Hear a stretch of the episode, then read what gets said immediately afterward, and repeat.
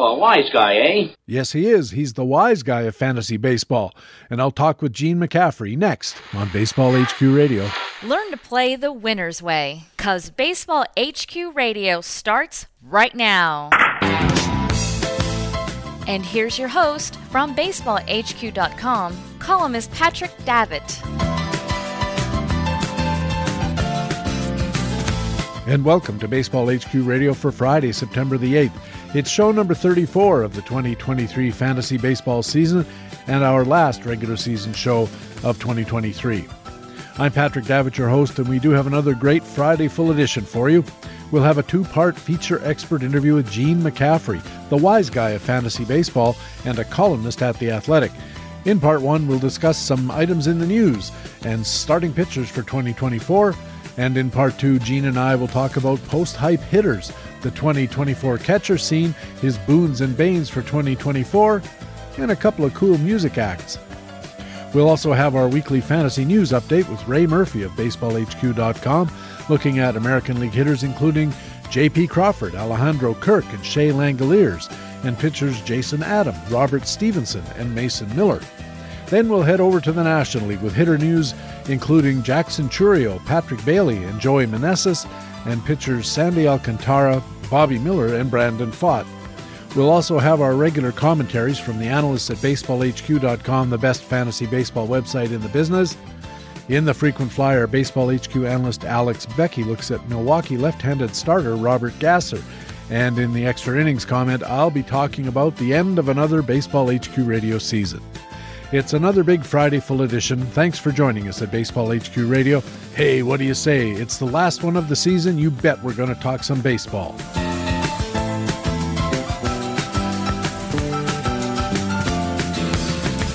And in the first inning of this Friday full edition, it's part one of our feature expert interview with Gene McCaffrey, the wise guy of fantasy baseball and a fantasy baseball columnist at The Athletic.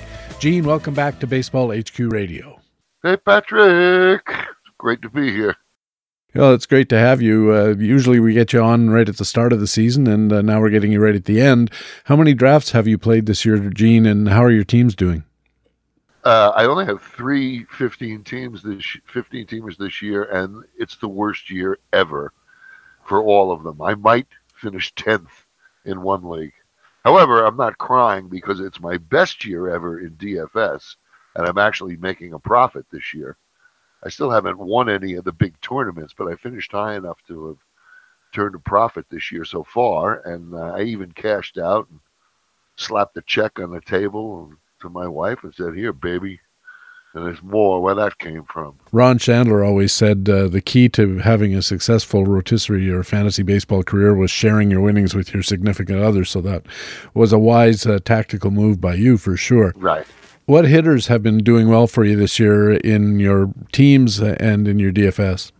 Well, as you can imagine, with my teams being so terrible, not many, but uh, I do have Matt Olson on several teams. Um, you know, as a high pick, he was the a guy that came out all right. And uh, um, later on, I, I, have Spencer Steer on all my teams, and he's been a nice. Um, he hasn't been great, but he's been a solid contributor across the board. Um, and basically, I mean, that's the story of my season is that my secondary hitters have just been terrible, you know. And uh, we won't even talk about my pitching. I was going to say, what about your pitching? Well, I did get the relievers right. I, I have Duran and uh, Felix Bautista. I, I did get the closers right. I mean, there was a, I think the right way to do that this year, as it is for many years, is to look at the top group and uh, pick one guy that you can feel comfortable with him falling to you. And I mean, to me, there was absolutely no reason for Felix Bautista to be the fifth or sixth closer off the board. I don't see what why Josh Hader or uh, you know Diaz I could see, you know Edwin Diaz I could see, but even him, you know, I mean, when you're talking about saves, you're talking about domination. What's the difference? Um, so I, I think that's the right way to play closers, and that has worked out for. I had Diaz in in one of my drafts, and of course he got hurt even before the. I think he got hurt the night at, the night after the draft. I was. Uh, I was uh, playing and I, I got him and he got hurt later that evening. And I think one of the surprising things about Diaz is when you're drafting closers, of course, you're always expecting or kind of counting on the team to win a lot of games. And I think people were expecting the Mets to win a lot of games. And I don't know that they were expecting Baltimore to win a lot of games. And of course, the actual reverse turned out to be true. Yeah, but I think that uh, it was pretty clear that Baltimore was not going to be a 100 loss team. I mean, it was. Uh, I mean, they've surprised people, but I, they looked like a pretty good team going into this year, and with all their prospects, and you know, if you believed in their prospects, which I did, um, and their pitching had greatly improved, so I, I, I think that they were. It was a pretty easy call that they were not. As long as your closer's not on a team that's going to lose 95 or more games, it doesn't matter to me at all. You can still get 35, 40 saves. You mentioned having done well in DFS this year. What's been your secret? What's been your approach? It's always been the same. I mean, I just do do my preparation. I think I've been a little luckier this year, and uh, you know, having the extra good days. Um, picking, you know, I'm always looking for guys who are going to hit home runs because if you're going to hit one, you can hit two, and that's really what you want. Is guys who hit two home runs, and um, I stopped. I've I'm almost exclusively playing FanDuel rather than. Uh, rather than DraftKings because I think it's much easier to just deal with one starting pitcher.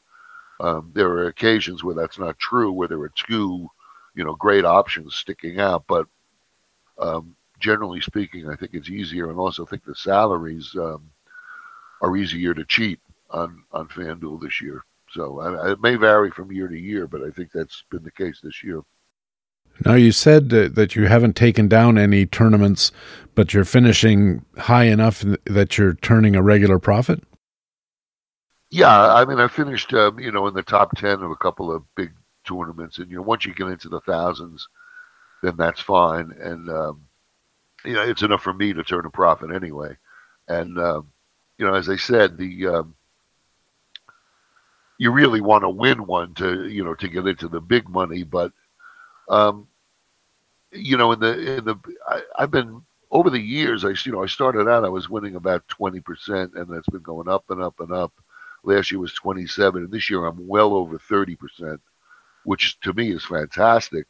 It's a little misleading because once I had a bankroll, I started playing some double ups, and that that affects it a little bit. But still, it was it's been enough to turn a profit so far and to cash out you know, it's not a profit till the money's in your hand, right?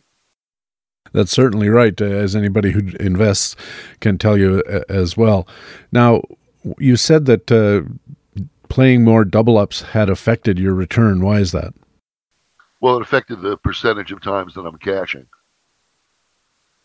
You know, to make it well over thirty percent. Oh, I see. But the uh, but the payoff is uh, quite a quite a bit lower. Yeah, right. That's right you know, in other words, it sounds a little better than it is, but it's still, you know, I mean, still uh, probably about 30% in my in my tournament cashings, which is really good.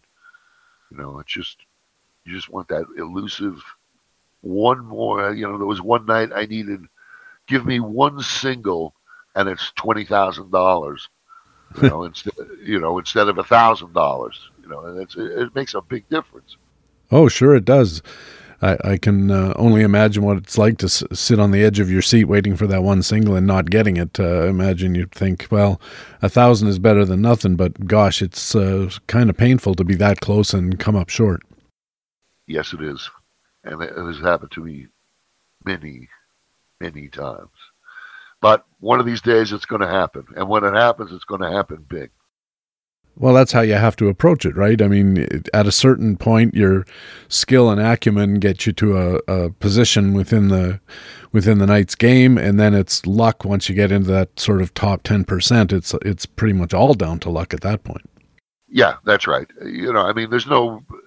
I suppose there is a, an, an element of skill in being able to say, well, Zach McKinstry is going to hit two home runs tonight, and somebody's got it um, but it's not really skill. I mean, it, it's an educated guess at best. Be a good educated guess, and you know, given a salary and that sort of thing.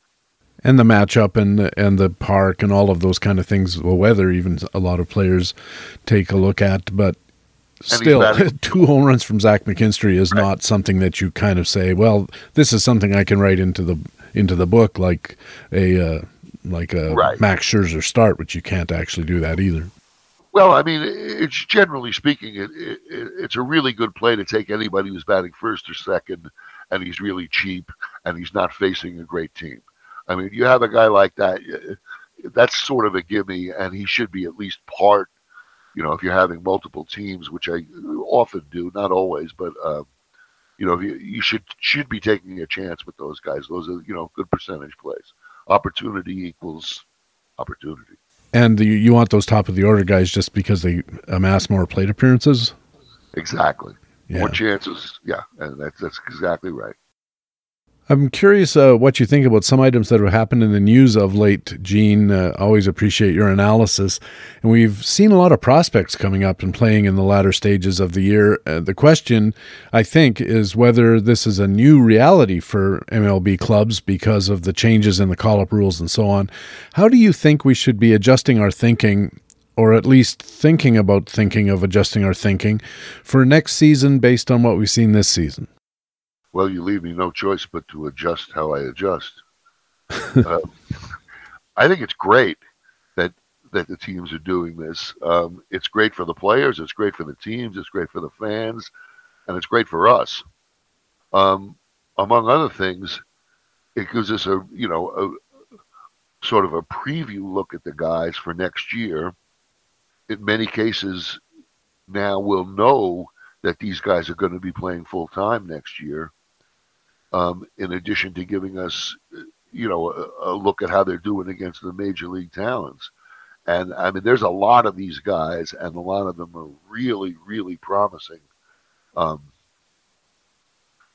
I mean, Dominguez. I mean, the guys that you that you mentioned, uh, Mauricio, um, Austin Wells, Alexander Canario, Nick Loftin, Ceddanne Rafaela. I mean, all of those guys I like I love next year, with the possible exception of Wells because he's a catcher, and uh, I always worry about catchers and especially young catchers. And it's not like there's any lack of uh, the position is not as scarce as it was before. But I mean, these guys, these other guys. I mean, Jasson Dominguez looks like a cross between Mickey Mantle and Bernie Williams, which is a hell of a baseball player. Uh, Mauricio looks like he's uh, um, Oneil Cruz, Elly De La Cruz light, which could be a great player because he's got a smaller strike zone and he might hit for a higher average than those guys, if not be quite equal them in other things. Not that that's a done deal. He could be just that good, but um, Canario um, and Loftin have real good power potential with some speed, and Rafaela could be the best out of all of them as a you know as a multi-talented across the board contributor. Um, so, I mean, to me, this is it's a great thing for us. How do you think the possibility that the teams are going to continue to do this, bring these guys up in in numbers as they have this year? How do you think that's going to affect our, or how do you think it should affect our FAAB management for next year? Well, I think you going to save. She should save some money for later on. I'm, uh, I, you know, when it comes to FAAB, I'm a guy who's a spend early and often. Um, I may adjust that a little bit next year. You know, try to spend a little bit less in anticipation of more talent coming into the league as as it goes on. I'm going to play it by ear. I'm going to be a little more conservative, but I I'm still going to go for what I need to go when I need get what I need when I need it. And we talked about this uh, the other week on Baseball HQ Radio. I don't remember which show it was, but it was fairly recently, and and the idea came up that even if you have a chance to get a Jasson Dominguez, you're still only getting him for 25 games, whereas if you get a guy uh, in April, you're getting him for 150 games, and there's there's a lot of value in that that you can't just overcome by getting a better player later. Yeah, that's true. But of course, the teams have been calling these guys up earlier too. I mean, uh, Elly De La Cruz would be a perfect example. I mean, he was up pretty early or early enough. Um, and again, the, the, handwriting was on the wall for that. Um, you could see that it, it, would probably pay the Reds to call him up, even if he wasn't quite ready. I mean, you could argue that he isn't really quite ready, but really he is because he's so spectacular. I mean, if he's going to be inconsistent, which I think he is, um, it doesn't matter. You just live with it because he's he's so awesomely talented. There was also a flurry of waivers and waivers claims on August 29th, which is the last day that you can claim a player and keep his playoff eligibility. Uh, the Angels, quite notoriously, waived right handers Lucas Giolito and Reynaldo Lopez and Matt Moore, and they also waived Hunter Renfroe and Randall Grichuk, and everybody got claimed except for Grichuk. The pitchers all went to Cleveland, and Renfroe went to Cincinnati. How does this unusual mass waivers dump and claim augur for the future where fantasy baseball is concerned? Are we going to see more of this kind of thing? Well, you might with the teams with the really high payrolls because that seems to be the reason for this.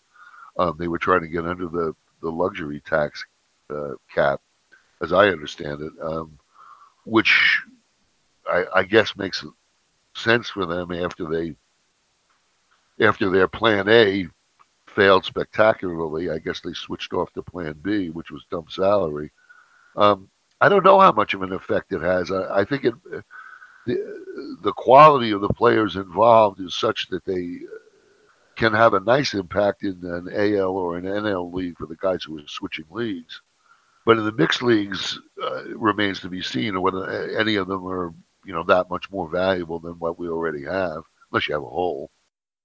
I thought it was odd that Cincinnati needed pitching and claimed hitters, and Cleveland seemed to need hitters but claimed pitchers. What did you think? Well, I think it means that Cincinnati didn't think much of the pitching that was available. Uh, for one, um, Cleveland, I, I, don't really know what they're doing. Um, I mean, you would have think thought that you know that they would have claimed Renfroe, or you know, they definitely need him. Um, maybe what Cleveland is trying to do is just deepen their staff to the point where you know everybody has all these pitchers now that that are terrible that pitch in the fourth, fifth, and sixth innings. Um, and maybe they're just trying to deepen their staff and say, well, you know, there's two ways to win, you know, prevent runs or score runs. And even though we're pretty good at preventing runs, we this is our opportunity to be better there. I, I don't really know. Kind of reminds me of that old joke. The food here is terrible. Yeah, in such small portions. Yeah, you know, yeah, we've got 27 pitchers. They all suck, but man, we got a lot of them. Yeah, right. That's right. I also thought it was interesting, Gene, that the Angels had themselves only acquired Giolito and Lopez at the deadline, and they gave up a couple of pretty decent prospects uh, catcher Edgar Quero and left hander Ky Bush. Now they walk away from the trade. They got no Giolito, they got no Lopez, and they've got two fewer top prospects than they started with. How hard is it being a major league general manager? Well, it's pretty hard when your plan A fails as spectacularly as theirs did. Um, Mean, it's hard to say. I mean, I, on the other hand, anybody who signs Anthony Rendon to a huge contract and expecting that he's going to be the answer for you uh, kind of deserves what he gets. Um, not to be harsh, but um, you know they they were a team that they have their two superstars, and really what they needed to do was fill out with a bunch of guys who could contribute here, there, and you know maybe one other star player, and um, that's not really what they did. And you know, Rendon with his, you know, I know he was a fine player, and um, but at the same time, I mean, he's injury prone and he's past his prime. Certainly at the end of the contract. Um, so it was just that's not the way, right way to go about it. I don't think. Do you think there's a lesson here for fantasy managers about managing sunk costs? Yeah, well, one of the things you know they always say, don't throw good money after bad. You know, good money. That's a that's a phrase that gets me. Uh, as if other people are dealing with spurious currency, you know. Uh, but um, roto players have to throw good money after bad. I mean, our, our costs are sunk. You know, I, I, I have Mike Trout, and he's out for the season or wherever he's out for. Um, I have to throw FAAB money at, at, at somebody who can not replace him, but give me something. I mean, that's the nature of our game. So I mean, we know all about sunk costs. I don't think that. I think we could teach them how to deal with them better than they can teach us. I'm thinking about all the fantasy managers I know, though, and sometimes I'm guilty of this myself. Is you hang on to a guy way longer than you should just because he was a top draft pick or just because you invested a lot at the auction, things like that, when the handwriting is definitely on the wall. And at a certain point, you just have to say, this isn't working, and you have to cut the guy and just move on. And I think a lot of fantasy managers find that difficult sometimes. I do. I do too. And I made a conscious effort to not do it this year. And you know what I did? I dumped Jose Berrios after two terrible starts. And I mean, that kind of sealed my season right there. You know, as soon as I dropped him, he was great. You know, and he hasn't been fabulous since then, but he's certainly been, you know, an effective pitcher that any roto team can use. Oh, sure. You know, and I, uh, this has been, I've been patient to a fault in the past, and uh, I, so I, I don't know the answer to your question, to be honest with you. In a recent article at The Athletic, you unearthed a weird little nugget involving two top drawer first basemen, Matt Olson and Pete Alonso. What was this little oddity that you found, and how might we exploit it in next season's drafts? Oh, I've been doing this for like four years in a row now. Um, they alternate with fantastic years. One will have a great year and he'll go, you know, early second round, and the next one will fall to the end of the third round, and you just take the other one. Um, so this this year was the year for Olson, uh, whereas last year it was for Alonso. Uh, so next year it's going to be for Alonso again. Um, now I think that they're probably going to be a little closer together in drafts. I think Olson might go. I mean, certainly the early second round, Olson will be gone. If Alonso lasts until the end of the second round, um, I, that's what I would do. I would just say, okay, somebody's taken one. Now I'm going to take the other one with my next pick, which is how I've been doing it, and um, and that works fine. Just off the top of your head, are there any other situations like this where you could look at guys who just seem to be alternating their good years and less good years?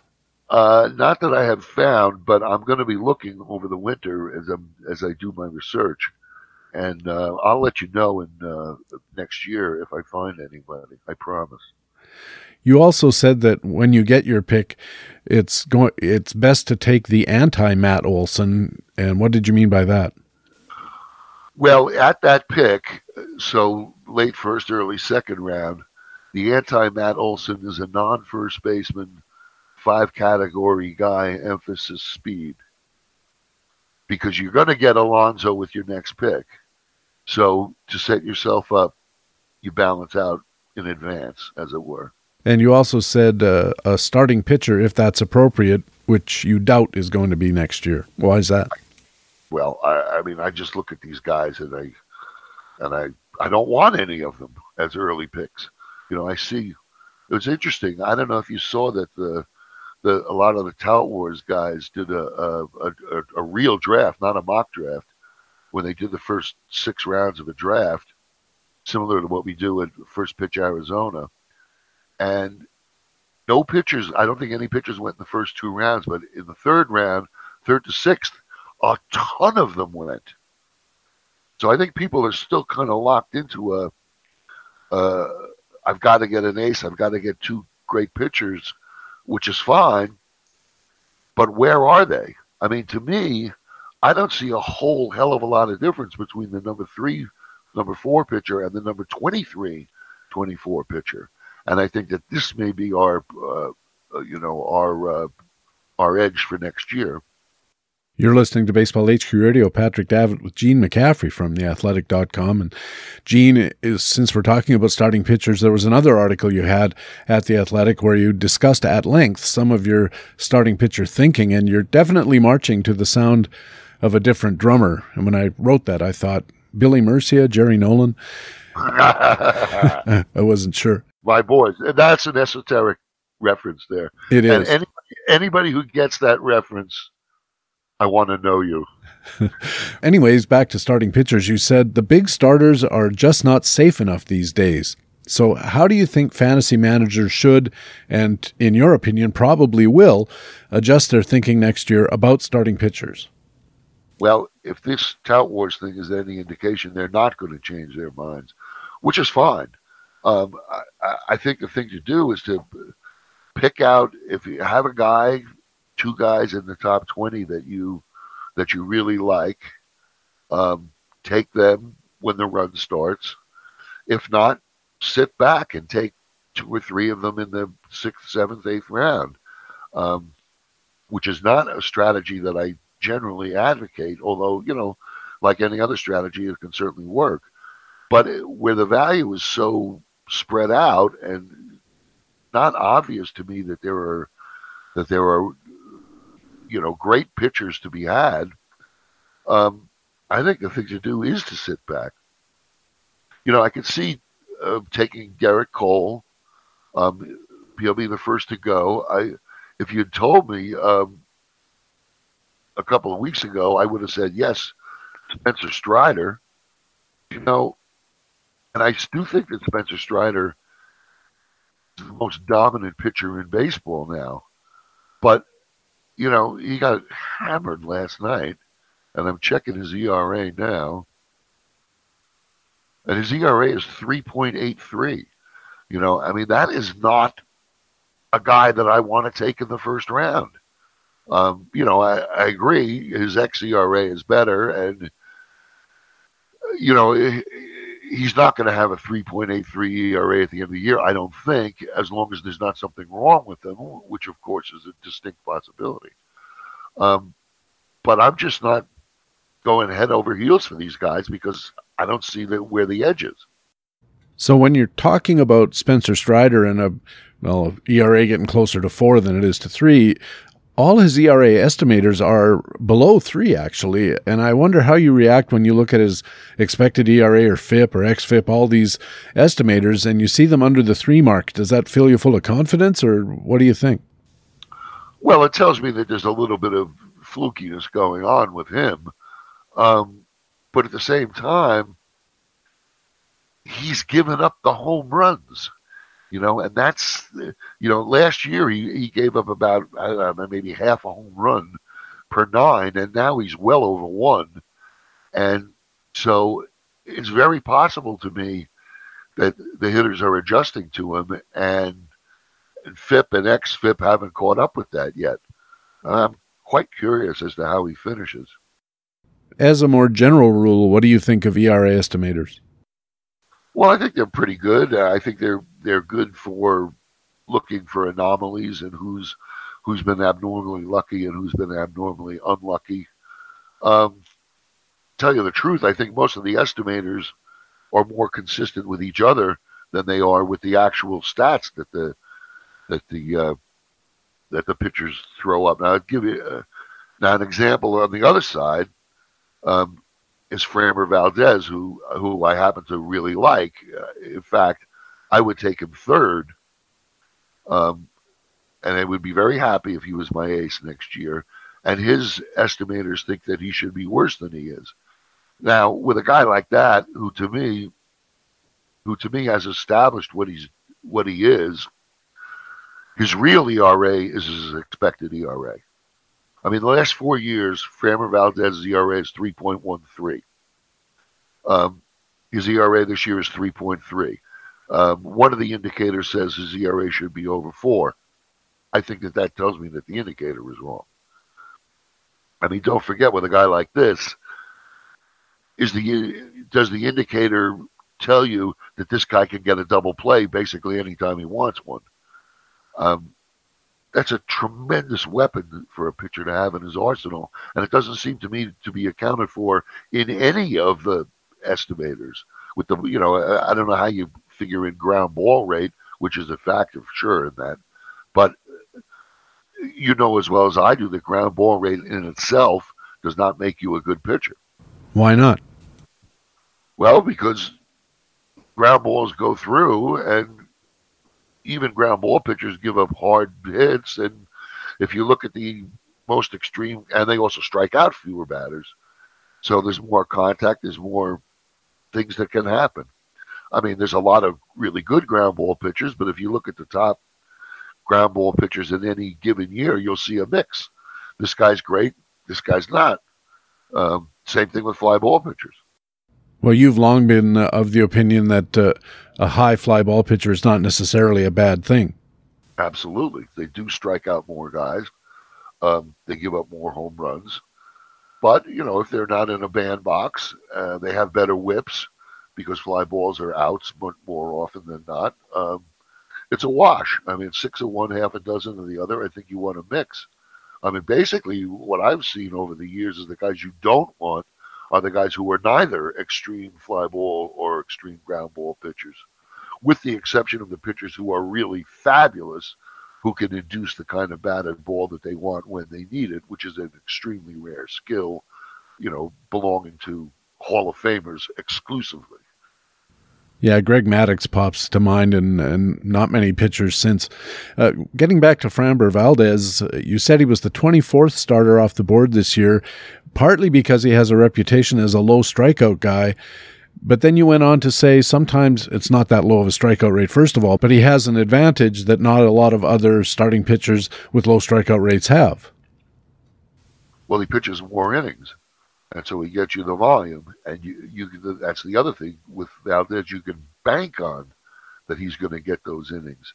It's an established fact. Um, he's established that he can do it and keep his arm healthy, which is a huge thing these days. Um, I think it's very possible that we have yet to see the best season from Framber Valdez. Um, again, he had to looked like he had a little slump this year, uh, but he seems to have righted his ship, and we'll see how he finishes. I'm kind of rooting for the Astros to get knocked out early, so that people don't notice. The last thing I want him to do is to be a big star in the postseason, and then then he's going to go, you know, higher than I want him to go because I really want him next year. He's got 175 innings this year, which puts him, I think, in the top 10 of all starting pitchers.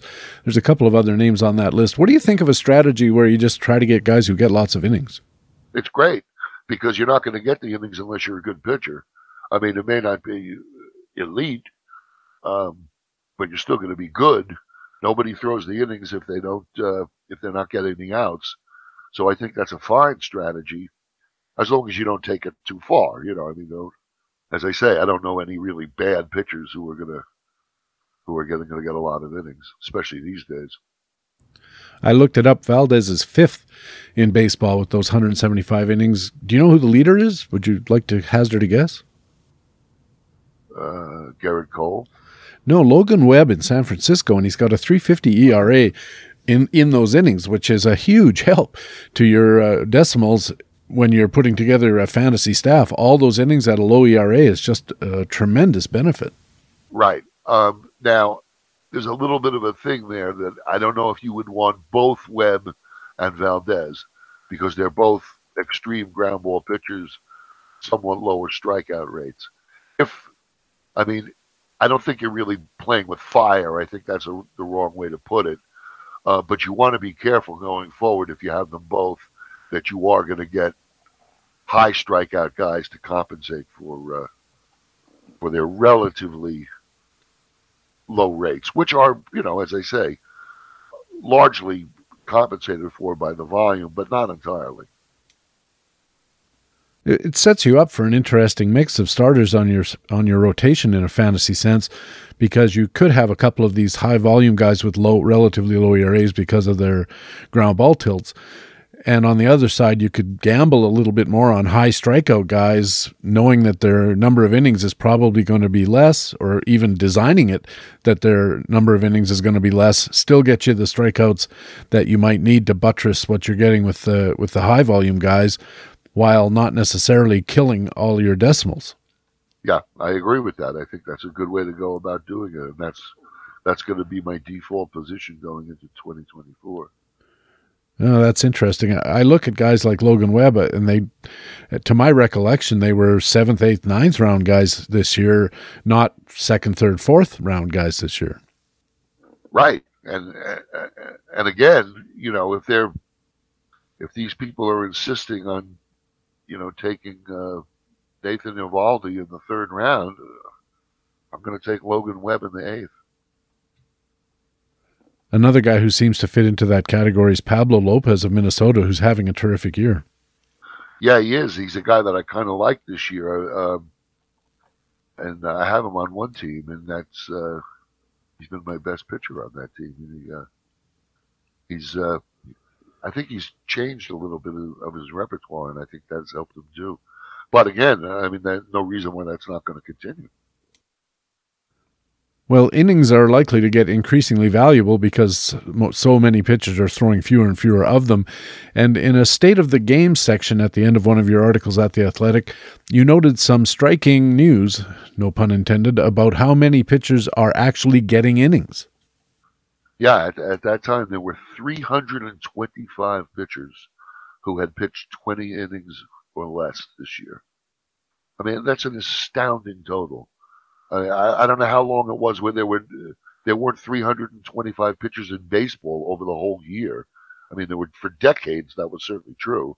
Um, of course, not anymore. But the fact of the matter is, all these basically terrible pitchers. I mean, because I, I checked their, their ERA is 6.51 and their WHIP is 1.73. I mean, that is atrocious. And these guys are pitching every night, basically. Their name, the names are different, but the pitcher is basically the same, a stiff. And they're taking innings away from guys who are, by definition, better. Um, you wonder how long this can continue. You wonder how long that this blatant market inefficiency is going to remain unexploited. Somebody, somebody's going to have to. Some smart GM is going to do it. The problem is you have to start doing it in the minor leagues you have to have the authority, you have to have the vision, to, first of all, to say, this is what we're going to do. We're going to train you guys to pitch more innings. You have to be careful when they're young, definitely. Um, but still, and especially for relievers, um, there's no reason for these guys to be pitching two thirds of an inning when they could pitch two innings. Um, there's no reason for pitchers. To, I mean, I, the third time around the you know the order lineup penalty is a self fulfilling prophecy. I mean, and it's not, and it's not like the guys who are coming in are any better. I mean, there we have a six point five one ERA. Your first time through the order is terrible by, by, definition. Yeah. Uh, I'm, you know, I in relation to this, when Ron Shandler first introduced strand rate or left on base percentage, as they call it sometimes. Um, the average was like 75%. It's under 72% now. Don't tell me that these things are not related. Um, it seems uh, I'm shocked that it's 71.9. I mean, to me, it seems like it's 30 because every time my pitcher gets taken out, the guy gives up a bases loaded double. I mean, just, amen, brother. Oh, I, I just I, I, don't know where I have to. I don't know. You know what I'm saying. Oh, I, I certainly do. And we've talked about this before, and I've talked about it with other people on the show.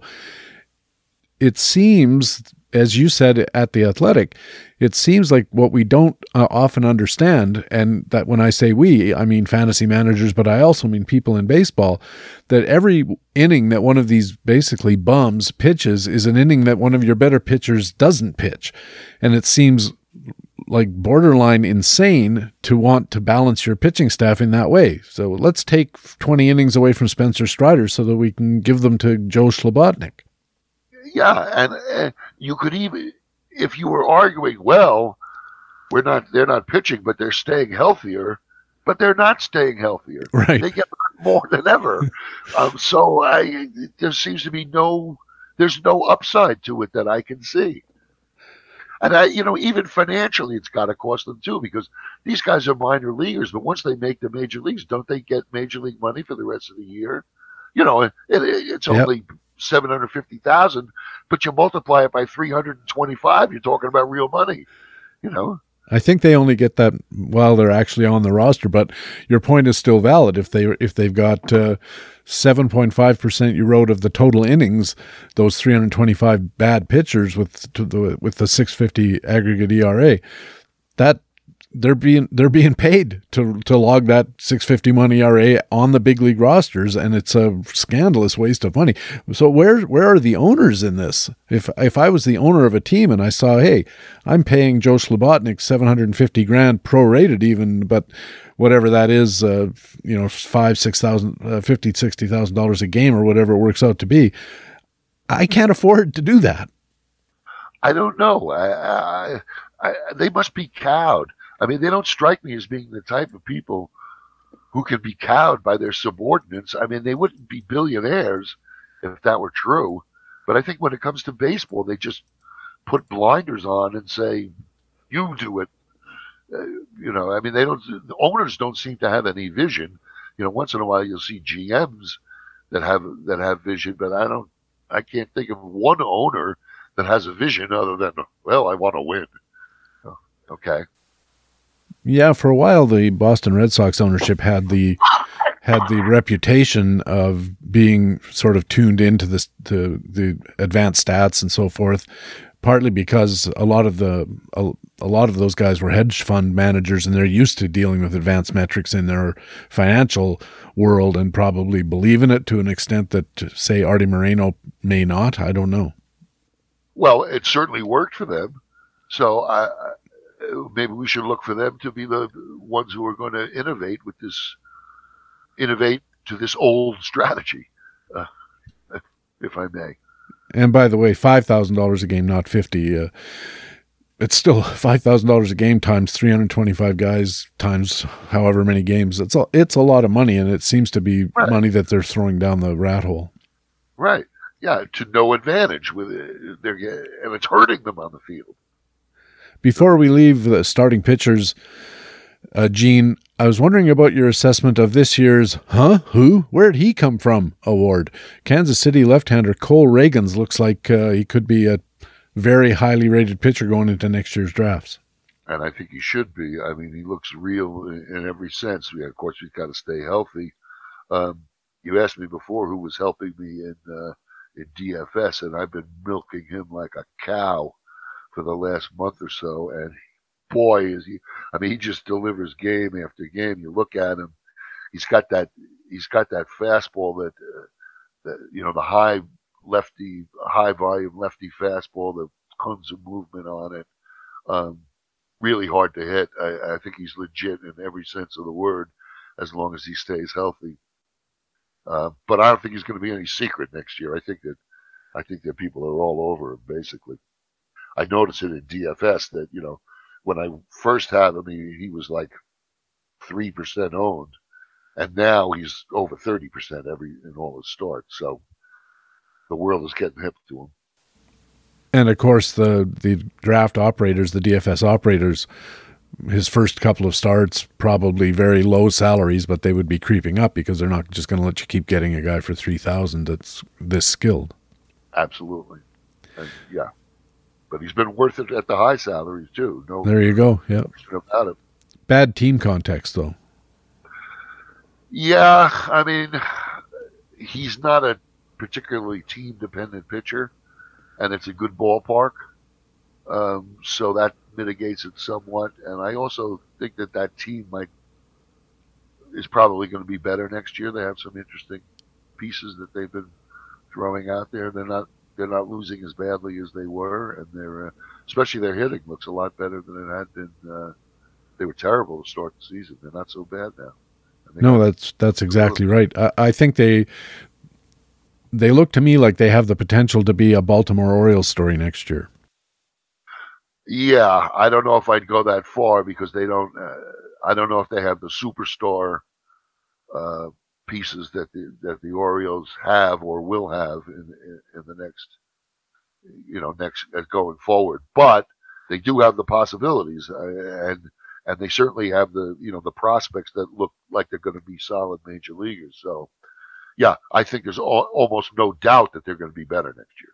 Yeah, I didn't mean to imply that they're going to, you know, win 100 games and, and challenge for the World Series, but they're going to be, I think the point I was making is they're going to be a lot better. And it's going to be somewhat surprising to a lot of people because they have this reputation as being, you know, a sad sack sort of operation. And they do have Bobby Witt, and every team needs a superstar. Right. Yeah. And also a, a big reason that they've been so terrible is that they have terrible pitching. And he's not a terrible pitcher. So that's one game out of five right there. They we actually have somebody who's really good, which they haven't had in years. So. Yeah, there you go.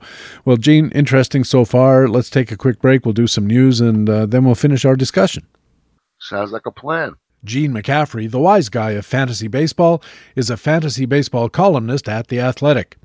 He'll be back later to talk about post hype hitters, the 2024 catcher scene, his boons and banes for 2024, and a couple of cool music acts, including a young female singer who has just the most amazing voice.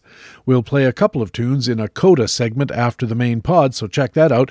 Meanwhile, coming up, we have our player news reports with Ray Murphy of BaseballHQ.com next on Baseball HQ Radio. Right now, though, it's time in the show when I get to let you know about an item of great content that lets us say BaseballHQ.com is the best fantasy baseball website in the business. In roster analysis and forecasting, we have the lineup outlook column. Analyst Greg Jewett looks at batting order adjustments being made in Miami, Jasson Dominguez settling into a primo batting order slot for the Yankees, and he has some ideas about rookie hitters to stream for next week.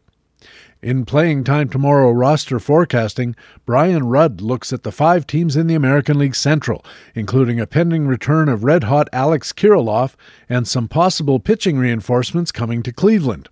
And in the National League West, Dan Marcus looks at third base situations in Arizona and San Francisco.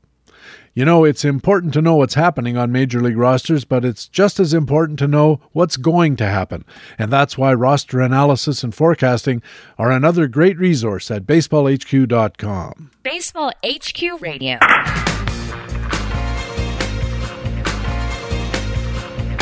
Hey, welcome back to Baseball HQ Radio. Patrick Davitt here. Time now for our weekly news review and update. And here with the latest is Ray Murphy of BaseballHQ.com. Ray, welcome back to the show. Happy Friday one last time. Let's start, as we always do, with the American League and some hitters. Uh, J.P. Crawford of Seattle, in 523 plate appearances this year, has 14 home runs, which is like double what he's ever done in his past career. He's got 80 runs, 47 RBIs, a couple of steals, and a 270 batting average. So if we call him a compiler, a guy who hits leadoff, he could reach a career best in runs scored this year. Corbin Young looked at all of this in facts and flukes this week, Ray. So the question, I think, is Crawford's power gain legitimate? I think we're pretty dubious of that. Uh, there are some skill gains going on here in other areas. Uh, his plate discipline has always been a strength, but he's cut his chase rate down. Um, he's actually fifth best among qualified all qualified hitters in chase rate. He's he's always been able to draw a walk, which is kind of why he hits leadoff but his 15% walk rate this year is a career high, also 97th percentile. All that nets out to a 390 OBP, which is, you know, exactly what you want in front of Julio Rodriguez and company. Um, as far as the home, home runs, there is some support for it. He's hitting more fly balls, which are kind of a prerequisite for home runs. Um, you know, he's traditionally been more of a ground ball rate in the mid 40s kind of guy, but he's nudged his home run rate up from – 30, 31% traditionally, up to 36 now, which is better. We, you know, he's not someone who's got the kind of power that we want to see a 45 or 50% fly ball rate. So that's, it seems like a adjustment of a reasonable size. Um, he, he's also barreling the ball more, which is, of course, more means more hard contact, more expected slug. So that's good.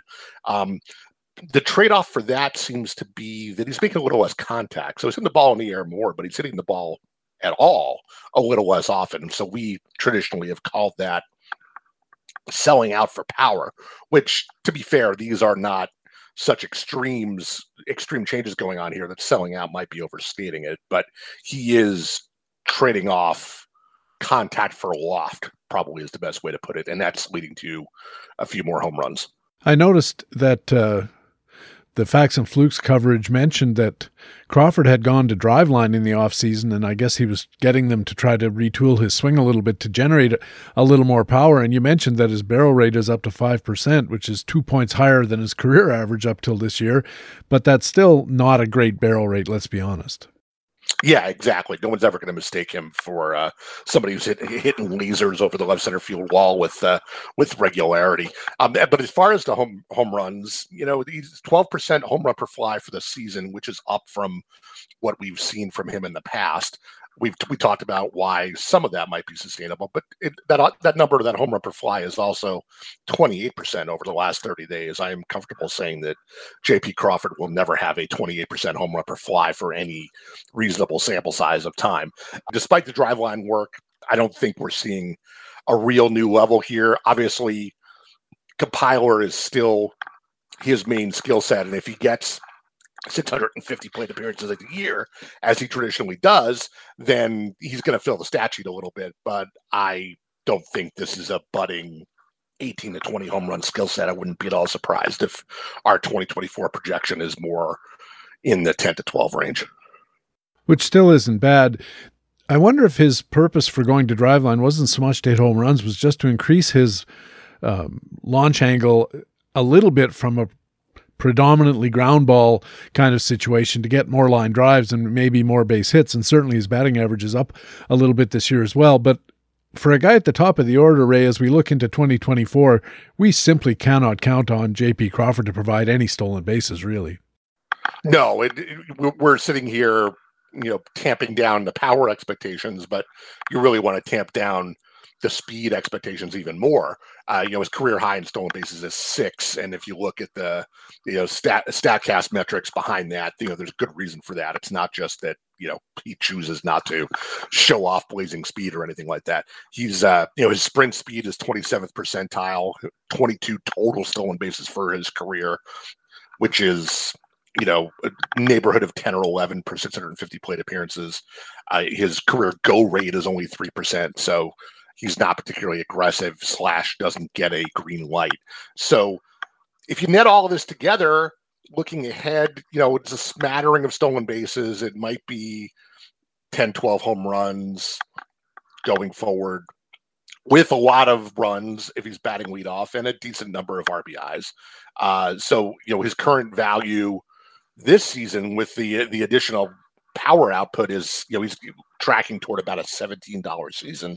Um, I would probably pump the brakes on that and knock him down to the low teens as a, as a, um, you know, stake in the ground for 2024. In the batting buyer's guide, analyst Stephen Nickrand likes to look at monthly base performance values, uh, BPVs, we call them, a compendium of core hitting skill metrics. A couple of catchers made Stephen's list, starting with Toronto catcher Alejandro Kirk. Yeah, this was very handy for me because I uh, hosted a chat on Monday where somebody asked about Alejandro Kirk's going forward outlook, and I said I'm going to need to take a look at exactly what went wrong. Uh, you know, when we get into the offseason. And then the very next day, Stephen had a column that told me exactly what went wrong this year. So thanks, Stephen. I really appreciated that. Um, but Stephen's take here was interesting and a little surprising in that in that I didn't catch what Stephen noted um, in my 30 seconds of research during the chat. Um, we know Kirk, of course, is a high contact hitter. That's sort of his core skill. Um, not just high contact, but weak contact. He's got a 93% contact rate this year, so he only strikes out 7% of the time. You know, swings and misses, of course, correlate with that. His whiff rate's in the 98th percentile. Um, and he hits the ball reasonably hard as well. What he doesn't do is hit the ball in the air. That's kind of been his career long bugaboo in that his barrel rate, his launch angles are all bad for the amount of contact he makes and kind of ruins the benefit of all that contact because if you've seen Alejandro Kirk, he's not to be he's not to be beating out a lot of ground balls to shortstop, right? So that's kind of been the bugaboo in his skill set. But Stephen points out in his analysis this week that the launch angle has gotten better this month. Um, it's 15% for the month. Um, and you can you, you can't you can see that that's a lot better because for the full season his launch angle is only seven percent, so he's really nudged it up in the last month, and we'll have to wait and see if that's sustainable. But with Danny Jansen out, we're going to get a decent look at Kirk down the stretch, so we're going to get a decent two month sample eh, of, across August and September here to see if he's made an adjustment that is sustainable and that would be pretty interesting on a go forward basis because, like we said, the the launch angle has been sort of the missing link in his skill set here. I don't know if you've seen online or in presentations or what have you that little gimmick where they show the uh, sliders at Baseball Savant over a couple of years and how they move around. And I don't know how to do that, but if you just do it manually, what you see is uh, Kirk's uh, barrel rate last year was like 40th percentile, and this year it's 18th.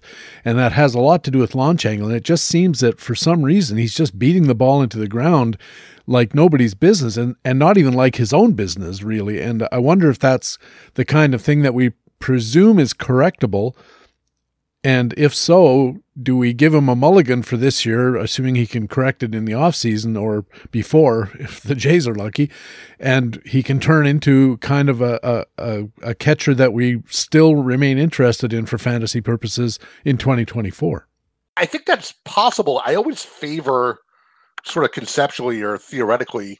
I love guys like this who have some kind of elite skill, right? In Kirk's case, it's the skill of putting the bat on the ball. And if you've got that as a foundational skill, it seems like the other adjustments that we're talking about here should be more easily made by somebody who's got like an elite tent pole in their skill set like that. For instance, just completely theoretically with Kirk, and I'm not his, believe it or not, I'm not his hitting coach. But if he could put the bat on the ball like literally all the time as he as he has shown, right? The adjustment to not hit ground balls should be to just not swing at the pitches that he hits on the ground, right? Because it's not like you have to worry in most cases. You know, two strikes is one thing, but it's not like you have to worry in most cases about missing the only pitch you're going to be able to put the bat on the ball and you know taking the ground ball because it, it might be the best pitch you're going to get to hit. Kirk puts the bat on everything. So don't put the bat on the ball that you're going to hit the ground ball to shortstop. Wait for the next pitch. Seems like a conceivable adjustment that can be made. So I'd rather you know place a bet on an adjustment from somebody who's starting with you know here's something he does literally better than almost everybody else in baseball and figure out how to leverage that skill. And having said all that, I just checked on Baseball Savant and uh, it turns out that Kirk's ground ball percentage last year was 49.5. This year it's 50 or something like that. So really, it's the other way around. There's been no difference in the ground balls this year or the line drives. Is his batting batted ball profile seems to be exactly the same. It's just uh, for some reason maybe they're positioning him better. Maybe he's making he, he is making a lot less hard contact. So as you said, he's not going to get many leg hits. You know, for him, a leg hit is hitting it off the pitcher's leg. I think, but uh, he's going to have to hit the ball hard to get it through the infield far enough so that he can get a single out of it. And perhaps it's the hardness of contact rather than the launch angle of of it that's that's uh, the problem here. Obviously, he has to you, you know, the hard contact is still a pretty low percentage of all the contact. He's got to inter, you know, he's got that Venn diagram with balls that he hits hard and balls that he hits on the ground, and it's the one, you know, it's the ones in the middle that you um that we're that we're talking about. Um, but it's so yeah, I there, there's a lot of moving parts here, and I go back to my sort of initial comment at the top. I'm I'll be curious to take a look at you know to, to pull this apart in more more detail with um within the off season, sort of when we get this entire August and September sample size baked and see if we can figure out if something is different here. The other catcher that Stephen Nickrand mentioned is Oakland catcher Shea Langeliers. Came up with a kind of a hullabaloo. A lot of people were interested in him. He was a pretty decent prospect, and he's pretty much panned out. What was Stephen's an- analysis on Langeliers? Yeah, overall, it's been kind of a mixed bag with Langeliers this year. That the power is encouraging 16 home runs and 417 plate appearances. That's a you know that's a 25 home run pace over 650 plate appearances. We don't expect catchers to necessarily reach that per 650 number because they get rest and that sort of thing. Uh, the downside with the Langeliers with the, with the power though is that it's been a batting average strain. He's only hitting 205 on the year. Um, but what Stephen noted under the hood here is that Langeliers' contact rates are actually up. Uh, 74% in August is his highest monthly mark of the season and those come with that that additional contact has come with excellent batted ball indicators. His, his exit velocity is 94 miles an hour. His launch angle is a healthy 18 percent. He's got a 14 percent barrel rate, which is great. It's only a month, but that's a Bryce Harper, Ronald Acuna level barrel rate. And you know, think about all of this too in the context of this is a catcher in August. You know, most catchers tend to wear down at this time of year, and Langeliers is actually getting his bat going. So right. I think that's a pretty promising uh, sign for the next for next year. I much like we were saying about Kirk. I'd love to see whether this is a one month blip or whether this carries over into September. Uh, but a, a, promising August makes makes us start to suspect that maybe there's a little more with Langeliers in terms of 2024 optimism than we will derive from his full season 2023 stat line. Could also be one of those grains uh, that we want to look at for Langeliers and for Kirk in spring training next year because that's one of the things that we can see. Uh, the pitching's not as good, we know that, but if all of a sudden, uh, you know, the the hard hit rate for Kirk goes up and the strikeouts come down for Langeliers and batting average seems to go up, I, I think that'll be an interesting data point next year in spring training to watch for. Let's go over to the American League pitchers. Uh, one of the favorite upfront metrics that our relief pitching columnist Doug Dennis loves to examine is strikeout minus walk rate. There's a lot of experts in our business, Ray, who think strikeout minus walk rate is really the core thing you need to look at for pitchers. There's all kinds of other metrics we know, but that's where a lot of them start. Uh, you know, Sarah starts there, I know, and uh, others. And this week, Doug Dennis did a kind of a macro micro study of relievers, looking at their strikeout minus walk rates for the full season and just for August. And a name that popped out in this analysis, and also in Facts and Flukes, by the way, was Tampa reliever Jason Adam. Always a fascinating skill set with Adam. Uh, you, every time I look at his player link page, I'm I'm kind of dazzled by it. Uh, you know, he was he popped in Doug's analysis here because he's been kind of just bo- below the elite level in K minus BB rate, you know, 20, 25% for the full season, but actually spiked that to uh, 40% in August, which is just eye popping, you know, really just gets your attention. Uh, and as a result, he's he's been growing his role in that bullpen. Of course, uh, you know it's basically him and Robert Stephenson setting up Peter Fairbanks these days. And for a bullpen, it's been a revolving door in Tampa uh, all year, really, Adam's emergence has been one of the things that have stabilized it. Um, Adam, of course, you'll recall, was really good last year as well. Uh, a, a really good in terms of a 156 ERA and a .076 WHIP, which is you know just terrific numbers, and even picked up eight saves, fit you know in that revolving door Tampa bullpen. Uh, but the skill set is you know it's really a, an interesting one. The strikeout rates, as we said, are you know borderline really good, but off the charts lately. Uh, the the downside of that is his walk rate is always dangerous, but if he's going to spike the strikeout rate to the levels that now, we will more than live with the walk rate. Um, and it seems like there's some, as you might expect, when the strikeout rate spikes like that, there are some pitch mix changes behind that. Um, he's kind of changed the the shape of his slider slash sweeper took a little velocity off of it, but it's got more movement, more drop in particular, um, and it generates a lot of weak contact. So the con the combo of strikeouts and weak contact is great, and the walks are still a little bit concerning. But if he's going to strike out forty percent of the batters, like I said, we'll we'll overlook the occasional walk.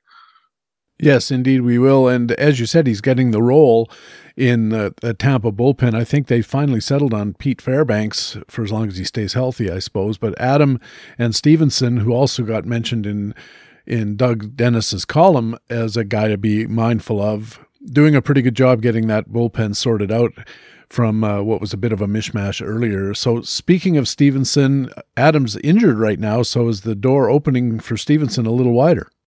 Yeah, it is, and Doug is also enthusiastic about Stephenson's skill set. Uh, his is, Stephenson's expected ERA this year is a buck seventy two, uh, which is really good. He's also got a you know eye popping strikeout rate forty seven percent in August. So the Stephenson Adam duo, where they were both healthy, were just mowing down batters in front of Fairbanks. Um, the downside with Stephenson is Gopheritis, he gave up uh, 1.7 home runs per nine in August. So, as where Adams' problem was the walks, Stephenson's problem is the home run, which again, we don't want to scoff at either one of those issues. Uh, but with this massive step forward in Stephenson's strikeout rate, you know, the, the, occasional solo home run, if it's a solo home run, is not the most damaging thing in the world. And the strikeout rate alone really puts him in the, you know, really have to pay attention kind of category especially when the 47% strikeout rate in August comes with a 3% walk rate. A 44% strikeout minus walk is otherworldly. I, I, can't even think of the last time I saw a pitcher with a near 50% strikeout minus walk rate. That's really something. And Stephenson's a free agent this year, so he could really enhance his value by going somewhere where they're looking for higher leverage relievers. Yeah, I think one thing we know about the Rays is they're not going to pay through the nose for relievers. They're just going to go get another one off the scrap heap. So it does stand to reason that Stephenson, if he cashes in, it's going to be somewhere else. In Oakland, the A's activated right handed starter Mason Miller from the 60 day IL. Of course, he was a top prospect, one of the first pitchers to get the call up this year and caused quite a stir. But then he got hurt. Uh, Jake Crumpler for playing time today at baseballhq.com. So, what should we expect from Miller for the rest of the season? Yeah, you don't want to just characterize this as uh, he's back just to show he's healthy going into the offseason, but that's kind of in, in, terms of expectations that's probably the best way to think of it. Uh, you, the, to, re, to refresh the memory like you said he got hurt shortly after his uh, his own little fabapalooza weekend in april.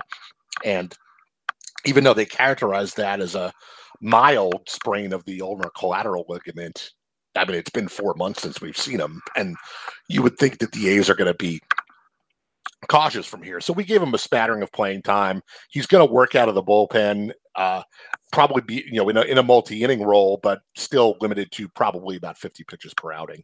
Uh, the the Athletics also called up Devin Sweet and Easton Lucas to sort of fill out their September bullpen and option Sam Long, who uh, we've seen a bunch of this year, and Zach Neal, and also DFA Spencer Patton. So a revolving door, as it's been kind of all year in the back of the Oakland pitching staff.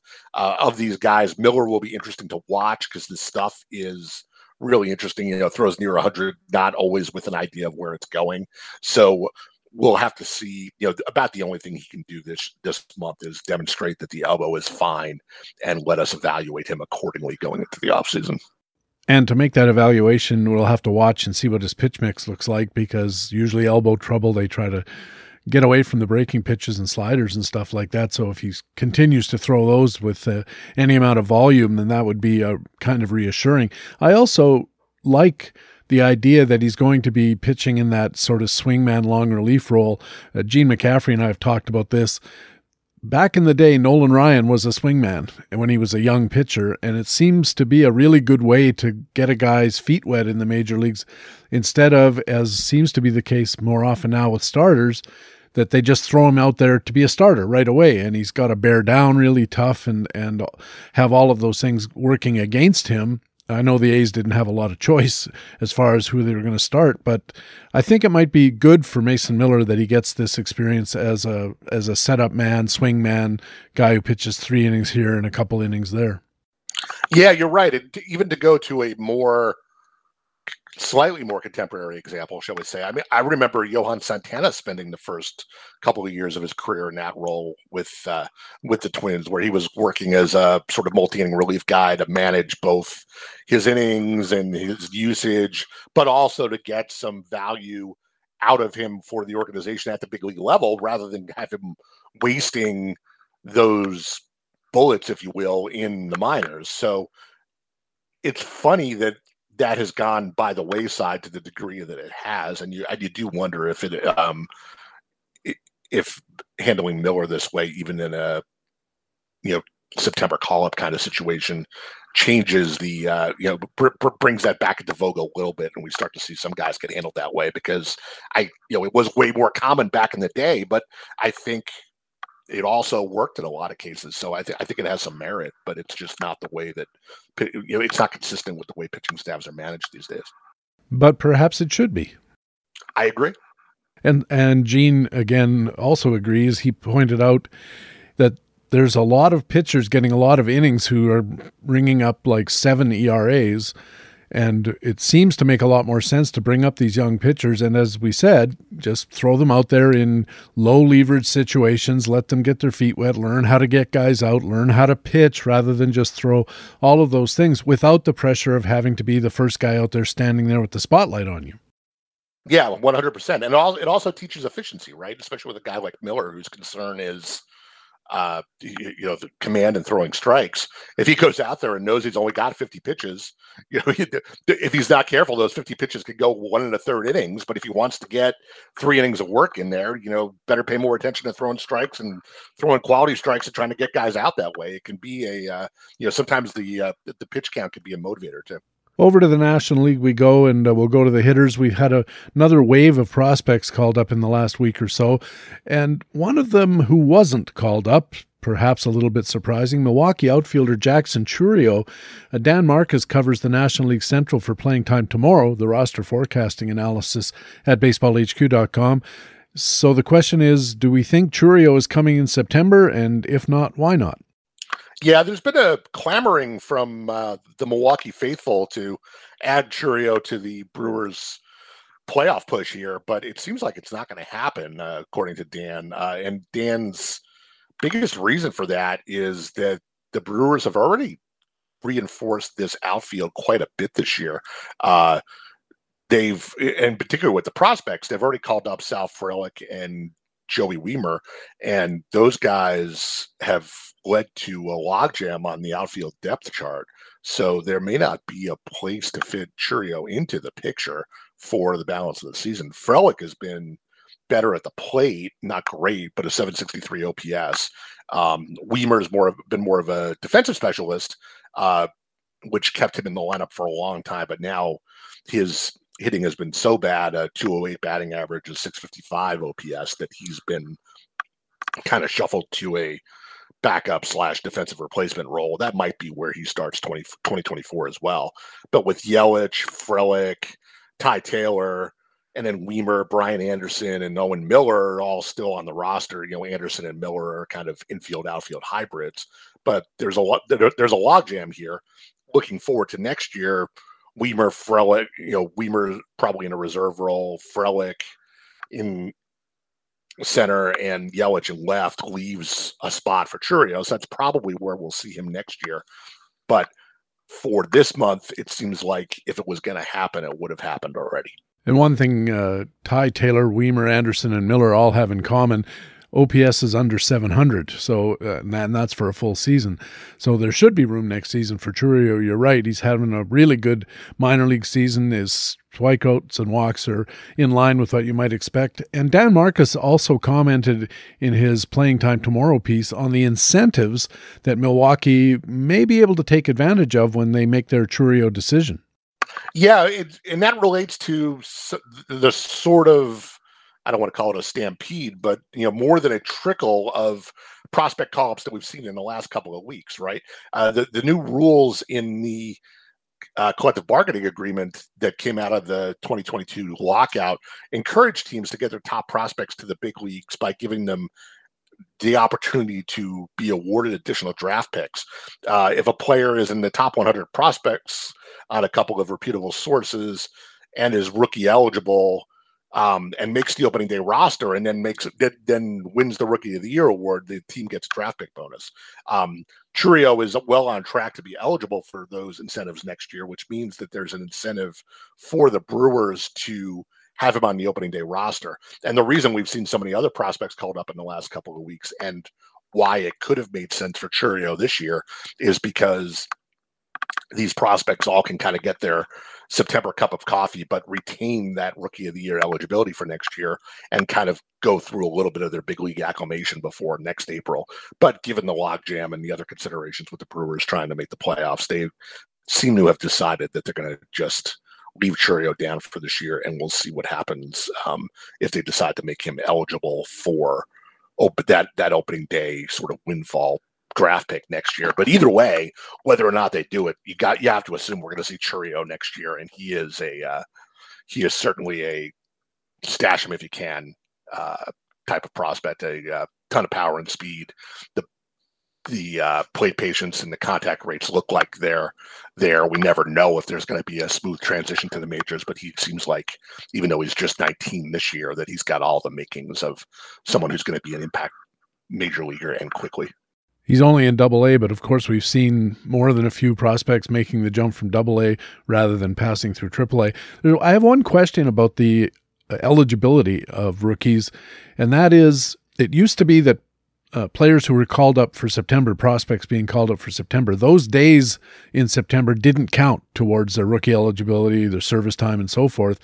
But I understand that now those days do count, and that seems to be a kind of a disincentive for the teams to want to add a player this late into September because they're giving away rookie eligibility days for relatively limited benefit. And I'm not sure that that analysis is right, but have you heard anything like that? I'm not I'm not 100% clear on it either. I think you're right that the September call up days don't necessarily contribute to you're losing your rookie eligibility because there are a couple of different ways you can lose your rookie eligibility. There, it's by it's by days on the roster, but it can also be by playing time. And I think if they could call, get called up for the month of September, they're not in danger of losing the eligibility by days.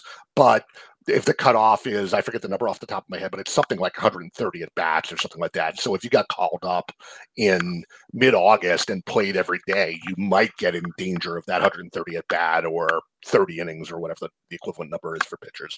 So I don't think it's a days calculation as much as it is a playing time calculation for those guys who come up and and get you know everyday opportunities. But you know, spending September in the kind of role we were talking about for Jackson Chourio, where he wouldn't have presumably been playing every day, should not have had any impact at all. But the Brewers have decided not to do it for other reasons, apparently. One of the more interesting stories we've had this year is the rise of San Francisco catcher Patrick Bailey. So kind of came out of nowhere, uh, zipped past Joey Bart like nobody's business, and went past Blake Sabol and established himself as not only San Francisco's main catcher, but as a pretty darn good catcher, both for baseball purposes and fantasy purposes. Unfortunately, he had some kind of collision at the plate. He's on the seven day concussion IL. Uh, Jake Crumpler covering the story for playing time today. What's the latest? Yeah, you hit the highlights. Collision at the plate, has a concussion, so that that gets him on that sort of nebulous seven day concussion IL. Could be seven days, could be the rest of the season. I I haven't seen much in the way of guidance about that. And of course, you know, as we know, there you know, the, the reason there may not be guidance is because the Giants probably don't know. Coming off of that IL requires, you know, adhering to a protocol and hearing and clearing several milestones along the way. So it's a multi-step process that he's just going just going to work through as long as it takes. Like you said, Bailey zipped past Joey Bart in the depth chart this year, but now it's Bart who's back, uh, filling in for for Bailey uh, on the big league roster, uh, and it's kind of amazing how far Bart's star has fallen. He hasn't been with the big league club since May when the, kind of that Sabol and Bailey job share made him the third catcher and got him got Bart boosted off the roster. Uh, but even back down in the minors um, in AAA this year, he only had 241 with six home runs, an 85 WRC plus, which is below average. So, you know, he's not coming back and giving us any expectation that he's going to you know restake his claim to this job. It's more like he's just going to fill in the short side of a catching platoon with Sabol until and unless Bailey makes his way back. So Sabol becomes the primary catcher. Uh, the Giants also, in the course of these roster machinations, um, set back down Wade Meckler, who was a sort of interesting call up in the outfield a couple of weeks ago only to come up. You know, he's one of those guys who came up and thought he might be a spark in the lineup, but instead he has struck out at a 39% rate in the big leagues. So the Giants will pivot back to Luis Matos in their outfield mix, and that is, of course, a revolving door where Mike Yastrzemski and Austin Slater will probably handle center field, and guys like Matos and Joc Pederson and the currently injured Michael Conforto will also get into that that mix. So playing time, as always, fractured in a lot of different directions in San Francisco. Here you said you're not a football guy, and you mentioned Bart Starr. See what I did there? In the National League Facts and Flukes this week, one of the hitters that analyst Greg Pyron looked at was Washington first baseman outfielder Joey Meneses. I had a lot of Manessis on fantasy rosters this season, and for a while, to call his performance meh would have been overstating the case. And I remember there was a Facts and Flukes about him back at the 160 plate appearance mark when he was hitting 291, just two homers. That power seems to have returned in the second half nine homers in 229 plate appearances. It's about a 25 homer pace. What does Greg Pyron see in Meneses these days? Yeah, this is an interesting one. I was glad you flagged this because it's a good case where the conclusions from the fact and fluke analysis are somewhat clear, uh, unclear, or at least open to different interpretation. Right? Um, Greg harkens back to that second half cup of coffee last year where he was really interesting. You know, in a half season, 240 plate appearances, he socked 13 home runs. That's a 35 year, 35 home run full year pace. We didn't expect that to continue because it was boosted by a home run per fly of 25% that was probably unsustainable. And sure enough, the regression came this year, but it came hard in the first half, especially when he only hit two home runs despite a 284 batting average. That was pretty good, but the power just completely lacked. That's gotten better in the second half, but the contact quality is still not great and you know to the point of being kind of troubling for somebody who's supposed to have this kind of power profile 5% barrel rate is down from last year's 10% 42% hard hit rate is to use your word meh and down from last year. Ground ball rate is up, which of course, as I always like to say, ground balls are you know never going to go for home runs. So seeing that rise is never good. Now he has corrected some of that stuff in the second half, but again, the barrel rate's not there. The hard contact is a little bit better, but not necessarily on balls in the air. So even though his second half of this year 266 and nine homers so far in 239 plate appearances looks a lot like the second half from last year that got us interested in him. We can't just give him a pass on the two home run first half. And, you know, one of the skills in saying that someone is a 20 home run guy over a full season is that he's got to show us he can actually sustain that over a full season. And we've got two half seasons out of three from Meneses saying he can do that, but that's not the same as saying he's done it for an actual whole season, right? Yeah, that I think that's a really good analysis, and something that uh, popped into uh, Greg Pyron's coverage is that Meneses is 30 years old and he was never a prospect, and I wonder when you're looking at this as a guy who's projecting these players a lot of the times, what does their prospect pedigree status? How does that play into your assessment of what to expect? How much leeway does a guy who was never a prospect get over a guy who was, you know, the Alex Rodriguez path to stardom? You know, came up, struggled, came back up, and and killed because everybody knew he was great. How do you look at a Joey Meneses who comes up at 29, does okay, kind of inconsistent? Yeah, the uh, the long term conventional wisdom on these sort of Bull Durham kind of prospects is that the later they peak, like the shorter the peak is going to be, and the earlier they're going to fall off, right? Um, and I think you're suggesting something a little bit different, which is that we're, you know, even when they make an initial impact later on, like Meneses did last year, that maybe we'd be a little more skeptical of it. I think that's true, and that's probably my sort of default or even instinctive stance coming into eh, eh, coming into looking at somebody like this.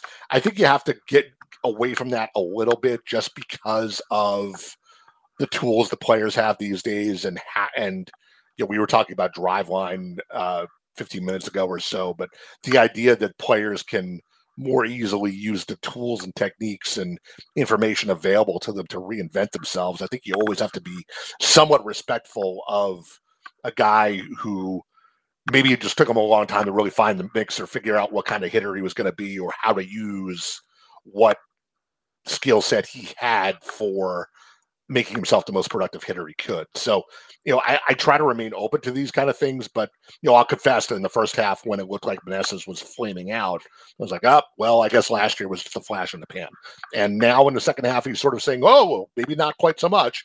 But I, I think overall, it's uh, you, know, the, the inconsistency here is going to make it really hard to get too excited about 2024 especially since uh, the team is going to have options, a good young team, and they have some decent prospects coming up. Uh, in Miami, the Marlins placed their pitcher Sandy Alcantara on the IL. The dreaded right forearm strain recalled Edward Cabrera from the minors. Phil Hertz on the story for playing time today. What's the upshot here for these two pitchers? Yeah, Edward Cabrera is back, and that's kind of interesting. But the headline has to be Alcantara's elbow here. Uh, the flexor tendon strain, or the the right forearm strain, is just really ominous. That, of course, uh, is often the precursor to much worse news. Uh, this, season, even when he was healthy before this, has been uh, a big step down from last year's otherworldly Cy Young campaign, but still a 401 expected ERA. His 99 BPV was actually good. I think he outpitched his skills last year in the Cy Young season, and maybe he was paying the piper for that a little bit.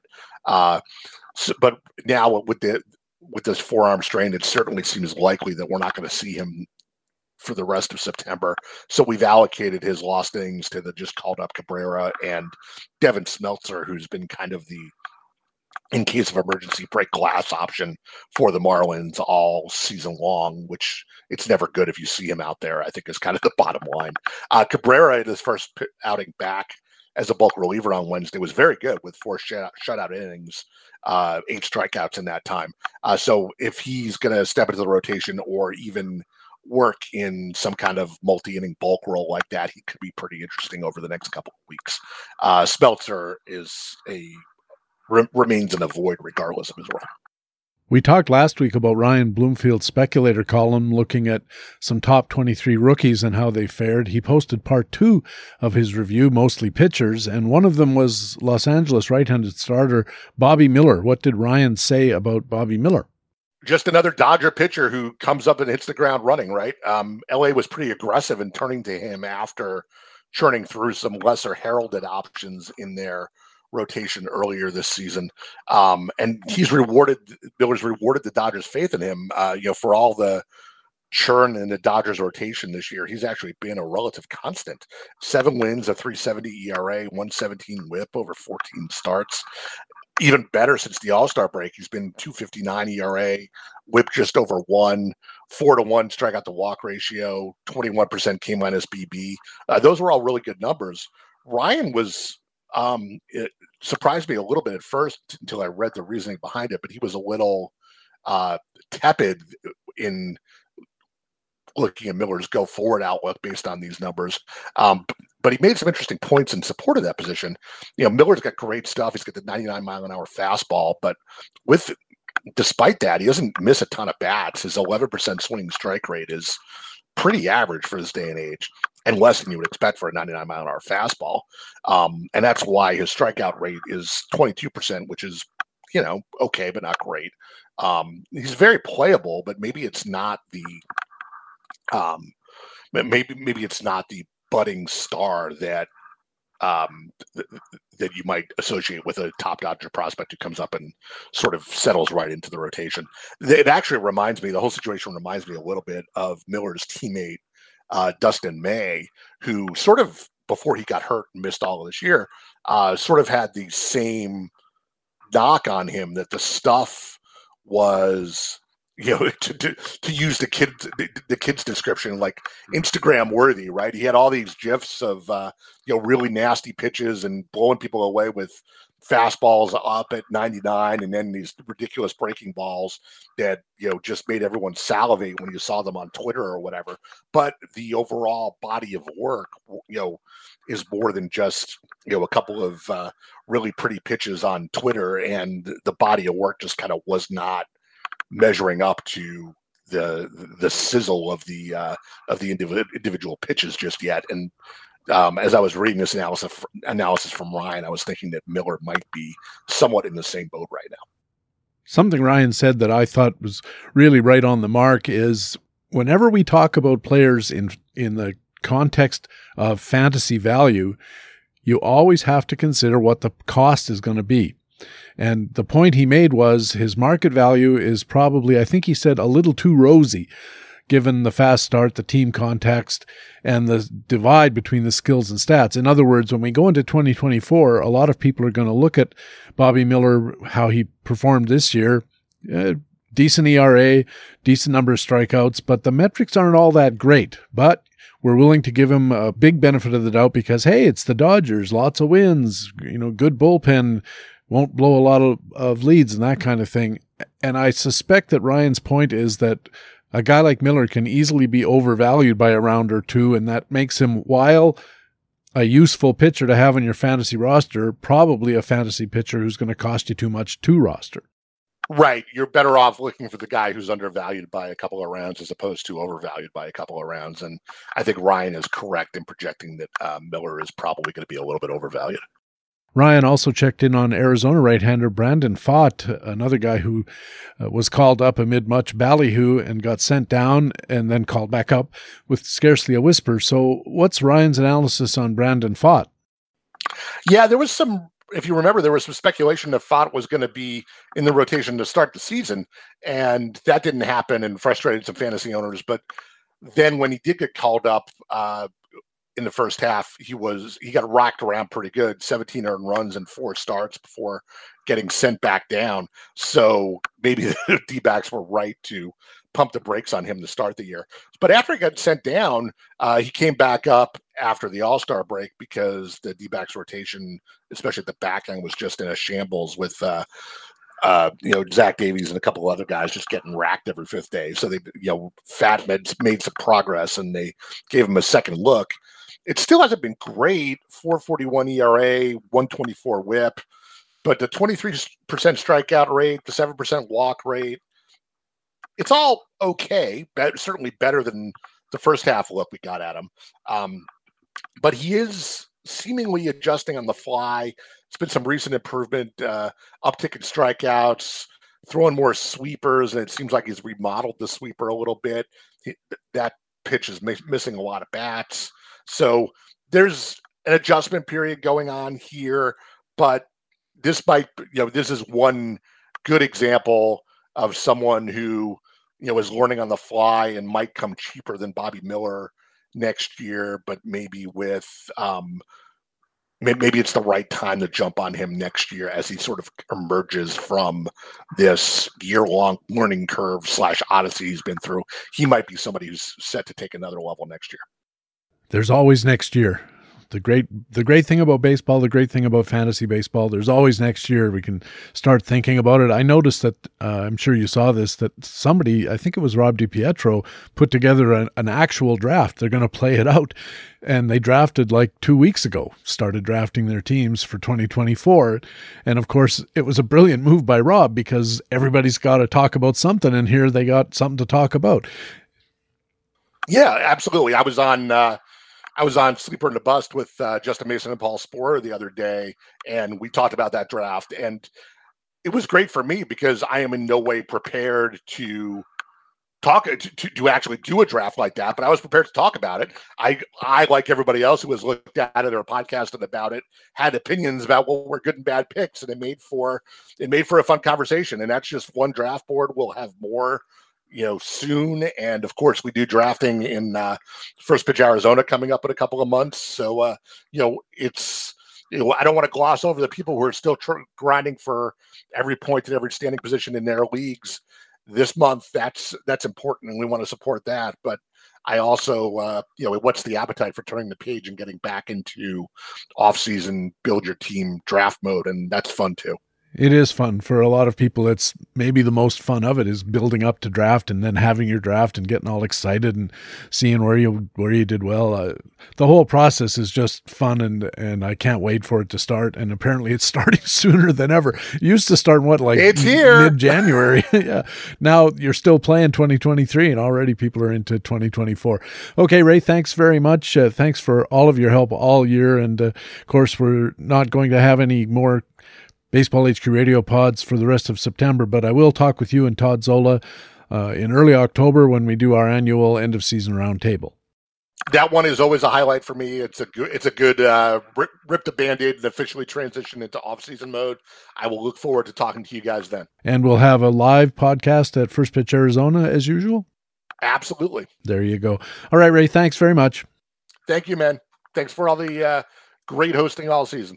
Ray Murphy is co general manager, projections expert, writer, and analyst at baseballhq.com. Coming up, we have part two of our feature expert interview with Gene McCaffrey. But first, let me highlight some more great resources at the Baseball HQ site right now.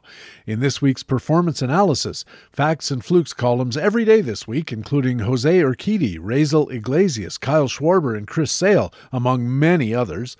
And in a first impressions column, Analyst Brandon Kruse looks at five young players, including Royce Lewis, Ryan Walker, and Christian and Encarnacion Strand. And in this week's Buyer's Guide Skills Analysis, August reviews include analyst Stephen Nickrand with base performance value leaders for hitters and starting pitchers, while analyst Doug Dennis looks at the top strikeout minus walk relievers for the month. The Performance Analysis and Buyer's Guide Skills Analysis, two more great resources online every week at baseballhq.com. Baseball HQ Radio.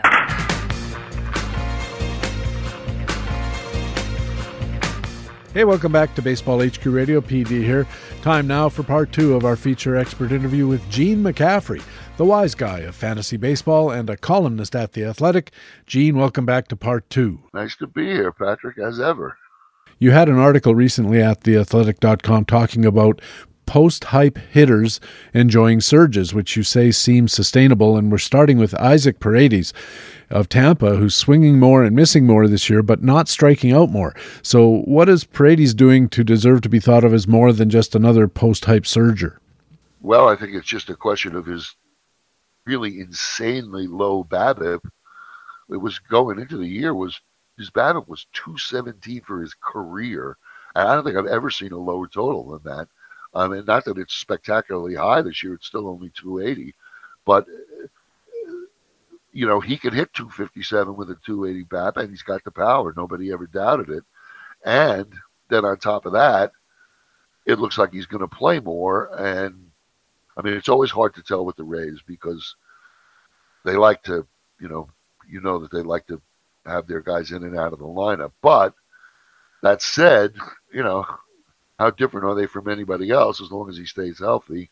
And the you know, there's a slight edge to that too, is that if you don't start the game, a lot of times they come into the game, especially in a pinch hitting situation. So it's it's not quite as bad as it seems, and and so I think he could pretty much be counted on to be a, a statistical regular anyway. Another guy you mentioned in this same vein was Spencer Torkelson of the Tigers. What's with him? Well, he's come on strong this year after after a slow start. You know, he always had the prospect pedigree, and people were kind of waiting for it to happen. Um, but his the big thing with him is that his hard hits of uh, of hard hits are up almost like 10, good ten percent. He's up in the leaders, fifty one percent hard hits, as his fly ball rate has gone from forty one to forty seven, and I think that that's basically all he needed. Um, I think he was probably promoted too early and he wasn't quite ready. And I don't think there's anything wrong with that. I I think the team should do that.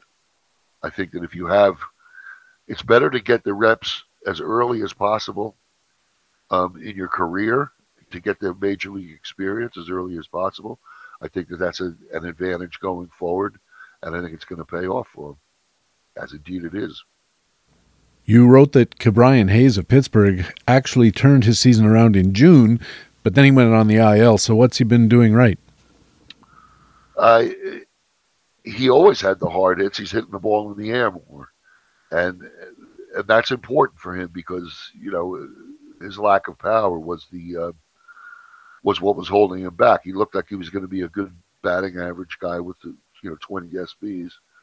Um, but his fly ball rate is up and his launch angle is up. And they are related, of course. Um, his sprint speed is down, um, but he had a back injury, so I want to see how he finishes.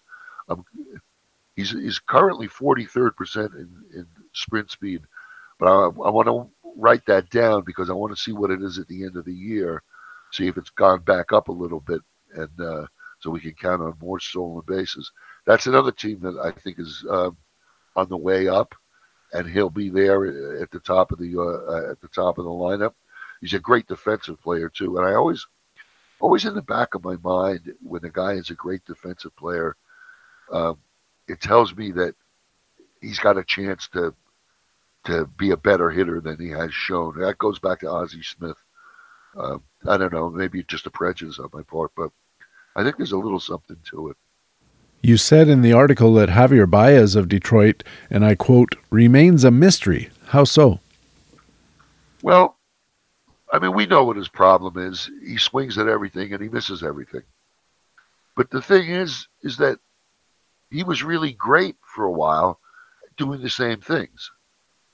And uh, you know, you could say the league had, has caught up to him, but you look at other guys who were similar and they tend to bounce back. I mean, it's not a fatal flaw. I mean, it's a flaw for sure. It'll keep you from being a great player, but it doesn't stop a lot of guys from being good players. Um, I was looking at the, you know, the, the, the top five swing strike rates this year. Besides Baez, Nick Castellanos, Luis Robert Jr., J.D. Martinez, Jake Burger, and Salvador Perez. Those are some pretty darn good hitters. Now, the other side of that coin is swinging and pitches out of the strike zone. And if you look at those leaders, then it's a little more illuminating. And that, that leaderboard is Salvador Perez, Javier Baez, Eddie Rosario, Ezequiel Tovar, and Amed Rosario. That's not a great list of players, but it's not. They're not terrible. I mean, they should be. Javier Baez, in short, should have an OPS higher than five freaking ninety four, but he doesn't. Um, and I another thing I mentioned about him is when that short tenure that he had with the Mets in 2021, he was not swinging at bad pitches. He got his on base percentage up to 371, and he was fantastic. And I was expecting big things going into 2022 that he had finally learned something, but he immediately reverted. Um, so, I mean, I don't know. What I wrote in the article was if I'm the Tigers and I've invested, you know, 140 million dollars in this guy, I would send him to Driveline or wherever it is and just drill this guy for months on pitch recognition and reaction just so that he can take one or two bad pitches per game, which is basically probably all it would take to turn him into a star player again. He's not that old. No, he's not. And it seems like the possibilities for a rebound.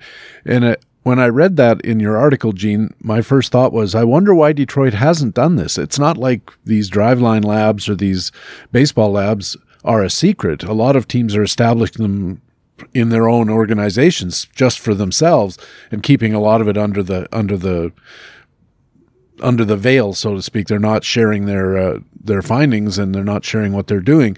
But the driveline labs, people know what they're doing, and people know that these labs exist. So why wouldn't a team like Detroit look at this situation as you suggest and say, we've got a big investment in this guy and something's not working. Let's fix it. In fact, now that you mention it, I'm going to ask the athletic beat writer for the Tigers to ask them that question.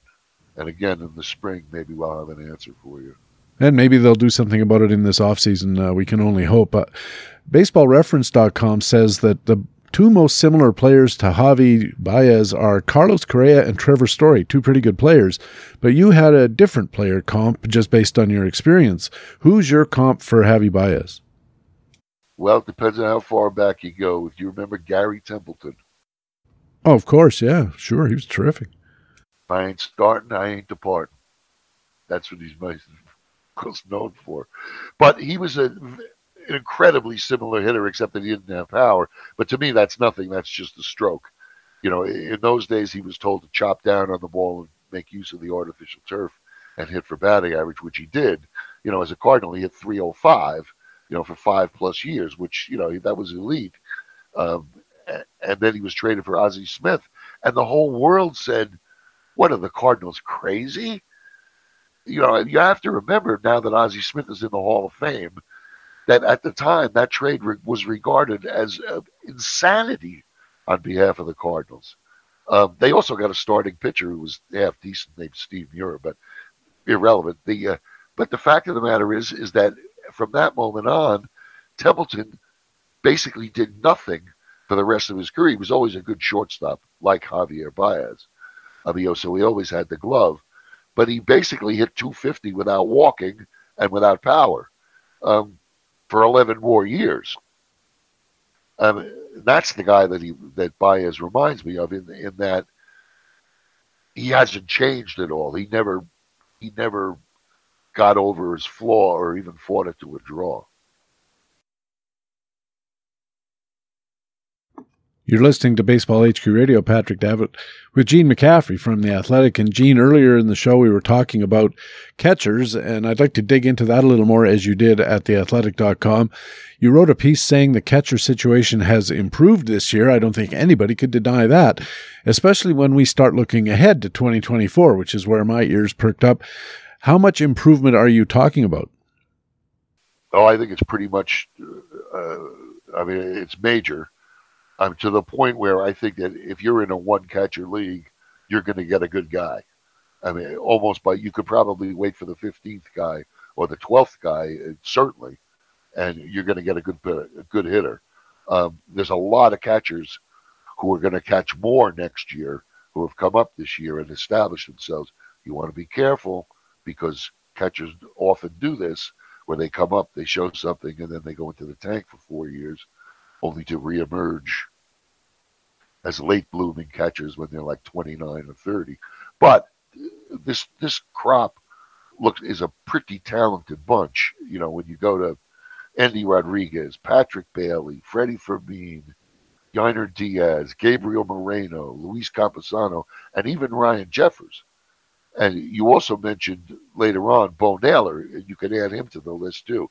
I'm a little skeptical about him because I, I think he may be a one-dimensional power guy, but I mean, you can certainly play that as a second catcher, as long as the power is legitimate, which it looks like it is. I mean, if he's going to hit 25, 28 home runs, which is what he's on a pace to do, then yeah, he's a, he'd be a fine number two catcher. And that is, after all, the point that the catcher position is now not only better but deeper, and guys in two catcher leagues are also going to be in, in better shape.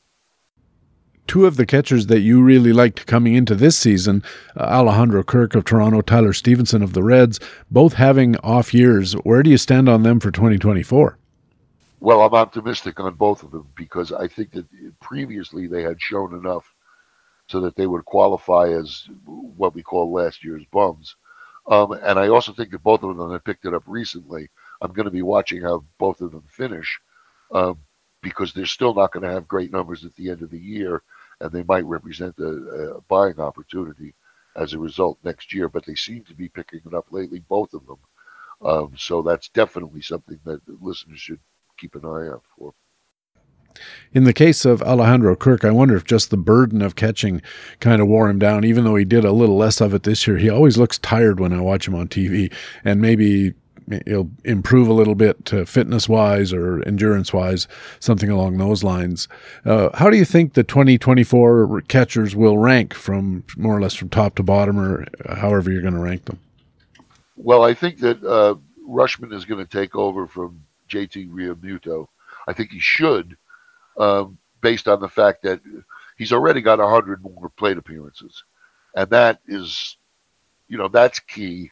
I mean, that's what keeps catchers out of the you know people drafted in the third round, uh, which is wrong unless they're getting the kind of plate appearances that Rutschman's getting.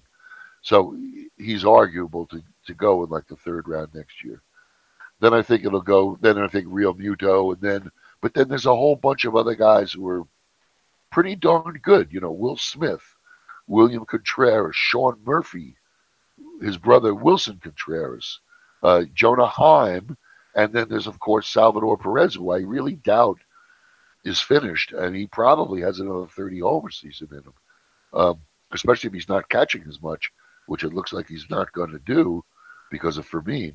So, I mean, that's a pretty nice uh, bunch of guys, and I haven't even mentioned, you know, uh, uh, Cal Raleigh or Francisco Alvarez or uh, Keibert Ruiz, who has picked it up considerably, and Elias Diaz. I don't quite know what to make of him, or for that matter, uh, Logan O'Hoppe, who is also going to catch more next year, and maybe, you know, he's got number one catcher potential, and same is true of Tyler Soderstrom. Um, if he gets called, you know, if he gets the call next year. So, how do you see yourself playing the catcher game in next year's drafts? Well, I think it's a great time to be reactive, um, and you know, take the guy at the end of the run. Um, you know, that's the way it works, and you know, the catchers go and in batches, and if there's one guy in particular that you like, you might jump the jump the gun a little bit. Nothing wrong with that. Um, but yeah, be reactive, and uh, you know, unless you want Rutschman in the third round, which I'm not going to argue with you if if you do that because I think you, that he still has plenty of upside. Um, I mean, he could be. Uh, to me, he's Ted Simmons with better defense, and, and that's a Hall of Famer. Um, so as long as he keeps on his development, stays relatively healthy, another problem with catchers. Um, but then again, DHing more helps them stay healthy. So, uh, yeah, I'm going to be reactive with catchers. I'm going to take a uh, guys that I like at the end of the first run and at the end of the second run. And one name I noticed you didn't mention Pittsburgh catching prospect Henry Davis. Uh, because I don't think he's going to qualify a catcher next year. Uh, he's only caught two innings, and they seem pretty adamant about playing him in the outfield, uh, which is kind of a shame because he looks like he's he's been playing hurt. He's on the DL now, but uh, and I think his injury was affecting his batting. But when he first came up, he you know he's he's got a live bat. Um, if they do put him back at uh, catcher even on a part-time basis, that would be ideal for us. It would be nice if you know Rodriguez is the is the regular, and then they and then Davis does qualify in season, and that's that's another guy that we add to it. And if you're considering Henry Davis, you should check your league rules because he does qualify depending on how your league treats minor league appearances. I think he's got 30 some odd games in a catcher between two levels this year. I'm not entirely sure about that, but check it out. He does have quite a bit more catching experience in the minor leagues than he does in the majors, and some leagues give you credit for that, so make sure you understand. Uh, you're listening to Baseball HQ Radio. Patrick Davitt with Gene McCaffrey from The Athletic. And Gene, I always like to wrap up these discussions looking at some boons and banes, and with the season winding down, let's cast our gaze forward to 2024 and start with your boons. These are players you think look like good value for next season. Let's start with a batter who could be a boon. Uh, uh, the no surprise division is Gunnar Henderson. I think he's a superstar in the making. His, he's cut his strikeouts from 30% in the first half to 21%. Um, still has a little trouble with lefties, but I think that he has much more speed than he has shown. Um, I think he's going to be a superstar next year. Um, a little further down, uh, Maikel Garcia on the Royals. He's an amazing hard hit rate. Um, I don't think he's going to be a big power guy, but I think you know, given the hard hits and use of the whole field, and he's going to steal some bases. So I think he's got a he's got a chance to be a like a, a, a, a uh, Arraez type of guy, Jeff McNeil, with more stolen bases. Um, he's my boy. Getting back to something you said about Henderson, and uh, he's still struggling a little bit with lefties, as you mentioned, but I believe that something you said earlier about letting these guys get their feet wet at the major league level. He started last year and he struggled more against lefties last year than he has this year. I think if you've got a guy who's got a a good plate approach, leaving him in there to hit against lefties is going to make him better hitting against lefties. Absolutely agree with that, and uh, this is another thing to watch as the season ends and in the postseason, because you know he's going to see every. They're going to throw every lefty in the world at him in the postseason, and let's see how he reacts to it. And I would be very surprised if he doesn't do at least something against lefties and make them pay for that rote decision that they're all going to make. And just mentioning Michael Garcia, Maikel Garcia of Kansas City, uh, Gene, uh, 20 for 25 in stolen bases this year, and he didn't play the full year. So uh, your suggestion that he might be a stolen base source, I think, is wise as well. Uh, let's look at a pitcher who could be a boon for 2024. The obvious one, I think, is Bobby Miller. Um, great team, great stuff. I think he's he got his feet wet this year. Let's also, I'm watching, I haven't finished, but I have a more obscure guy, um, Ryan Walker on the on the Giants. They've been using him. He's been a, he's been an opener a little bit for them, but he's also pitched several times with two and even three inning stints as a reliever, and he's amazingly hard to make good contact with, and he strikes guys out too. Um, so he's a guy. I mean, you could probably get him in the 50th round of a of a 50 teamer, and but he's a guy that has a lot of potential for for multiple inning effectiveness. Every time I see a guy like this, I'm reminded of a pitcher from way back in uh, my younger days, which go back quite a few years now. And uh, he was a pitcher who started off his career as a swingman, guy coming in for two or three innings here or there when he was young. And I think partly just to build him up because that's how they did it back in 1969 when Nolan Ryan was pitching for the Mets. Yeah, and of course he's got better. He doesn't throw quite as hard, but he does throw hard. Um, yeah, I think it goes back to Earl Weaver, who, when pitching prospects came up, that he put them in middle relief for their rookie year, and was sort of ahead of his time in that he learned the hard way with a with a pitcher named Wally Bunker. Don't if you remember. They brought him up when he was 19, and yeah. fantastic. And then he hurt his arm, and he was never the same. And I think that Earl Weaver took that lesson to heart. And doing it that way also allows you to put the pitcher in to situations where maybe the pressure isn't quite as great or you as the manager you look at him you think he's this is a good three or four next hitters for him to face because i think he can dominate them or he can get them out and build up uh, the pitcher's confidence in these somewhat easier situations so that when tougher situations come along he's not beset by his own demons. Yeah. Although you know uh, i don't mind if they leave him in to get hit a little bit because all pitchers get hit. Um, you have to learn to live with it. Um, you have to learn to rebound from it, especially when you've been the kind of guy. You know, all these guys have been the best player on the field since they were eight years old. Right. And, and now they're in the big leagues, and now you know, and it's a tough game. Um, so you have to, you got to get tough at some point too. I know it's a fine line. You don't want to destroy the guy, but at the same time, you got to toughen him up. So you can do both in this in this situation at the manager's discretion, which is you know that's what managers are supposed to do, right? Yeah, and I think it should come from the higher levels of team leadership. I think the general manager and manager need to be on the same page about a lot of this stuff.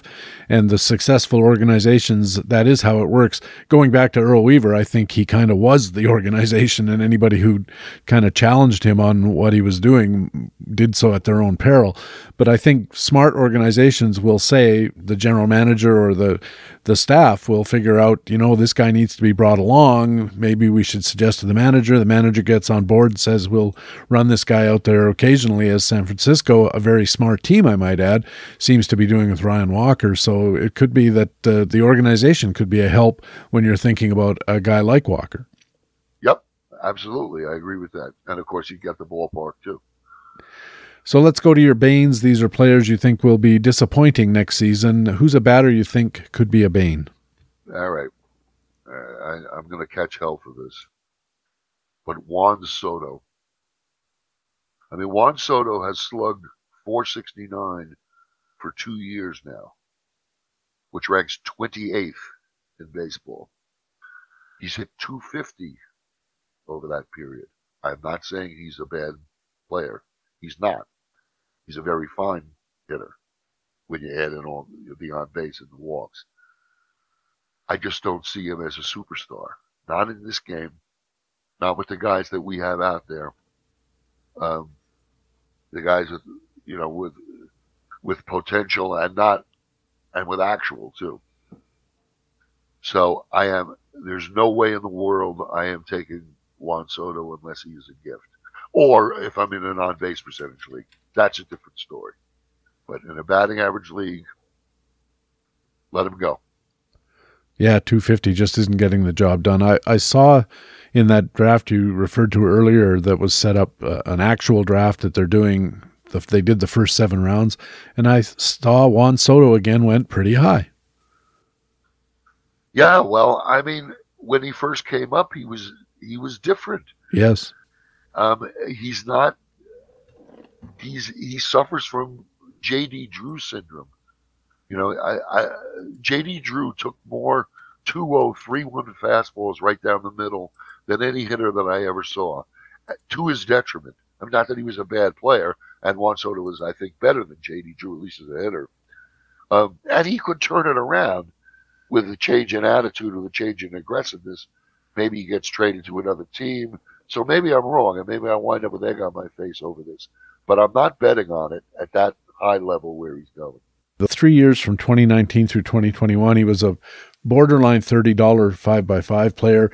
The last couple of years, he's been more like a $20 player, and everything about his stat line is going down, has gone down. And I think I'm with you. I don't think I'm going to invest a top pick in a guy who seems to have set himself a new level in baseball, and the new level is not what the old level was, frankly. Well, I'm glad to hear you say that because I'm a little insecure about, uh, you know, I feel like I was going out on a limb and he exalted Juan Soto to disparage him. But I am. Well, his OPS for the three years that I talked about earlier, 949, then one year over a 1,000, and then the third year back in the high 900s, last couple of years, mid 800s. This is not looking like some kind of anomaly. It's starting to look like this is who he has become. Yeah, that's right. And I think he could change it with a more aggressive approach. I think he could. That's no guarantee. But in the meantime, he's he's entered the show me rings.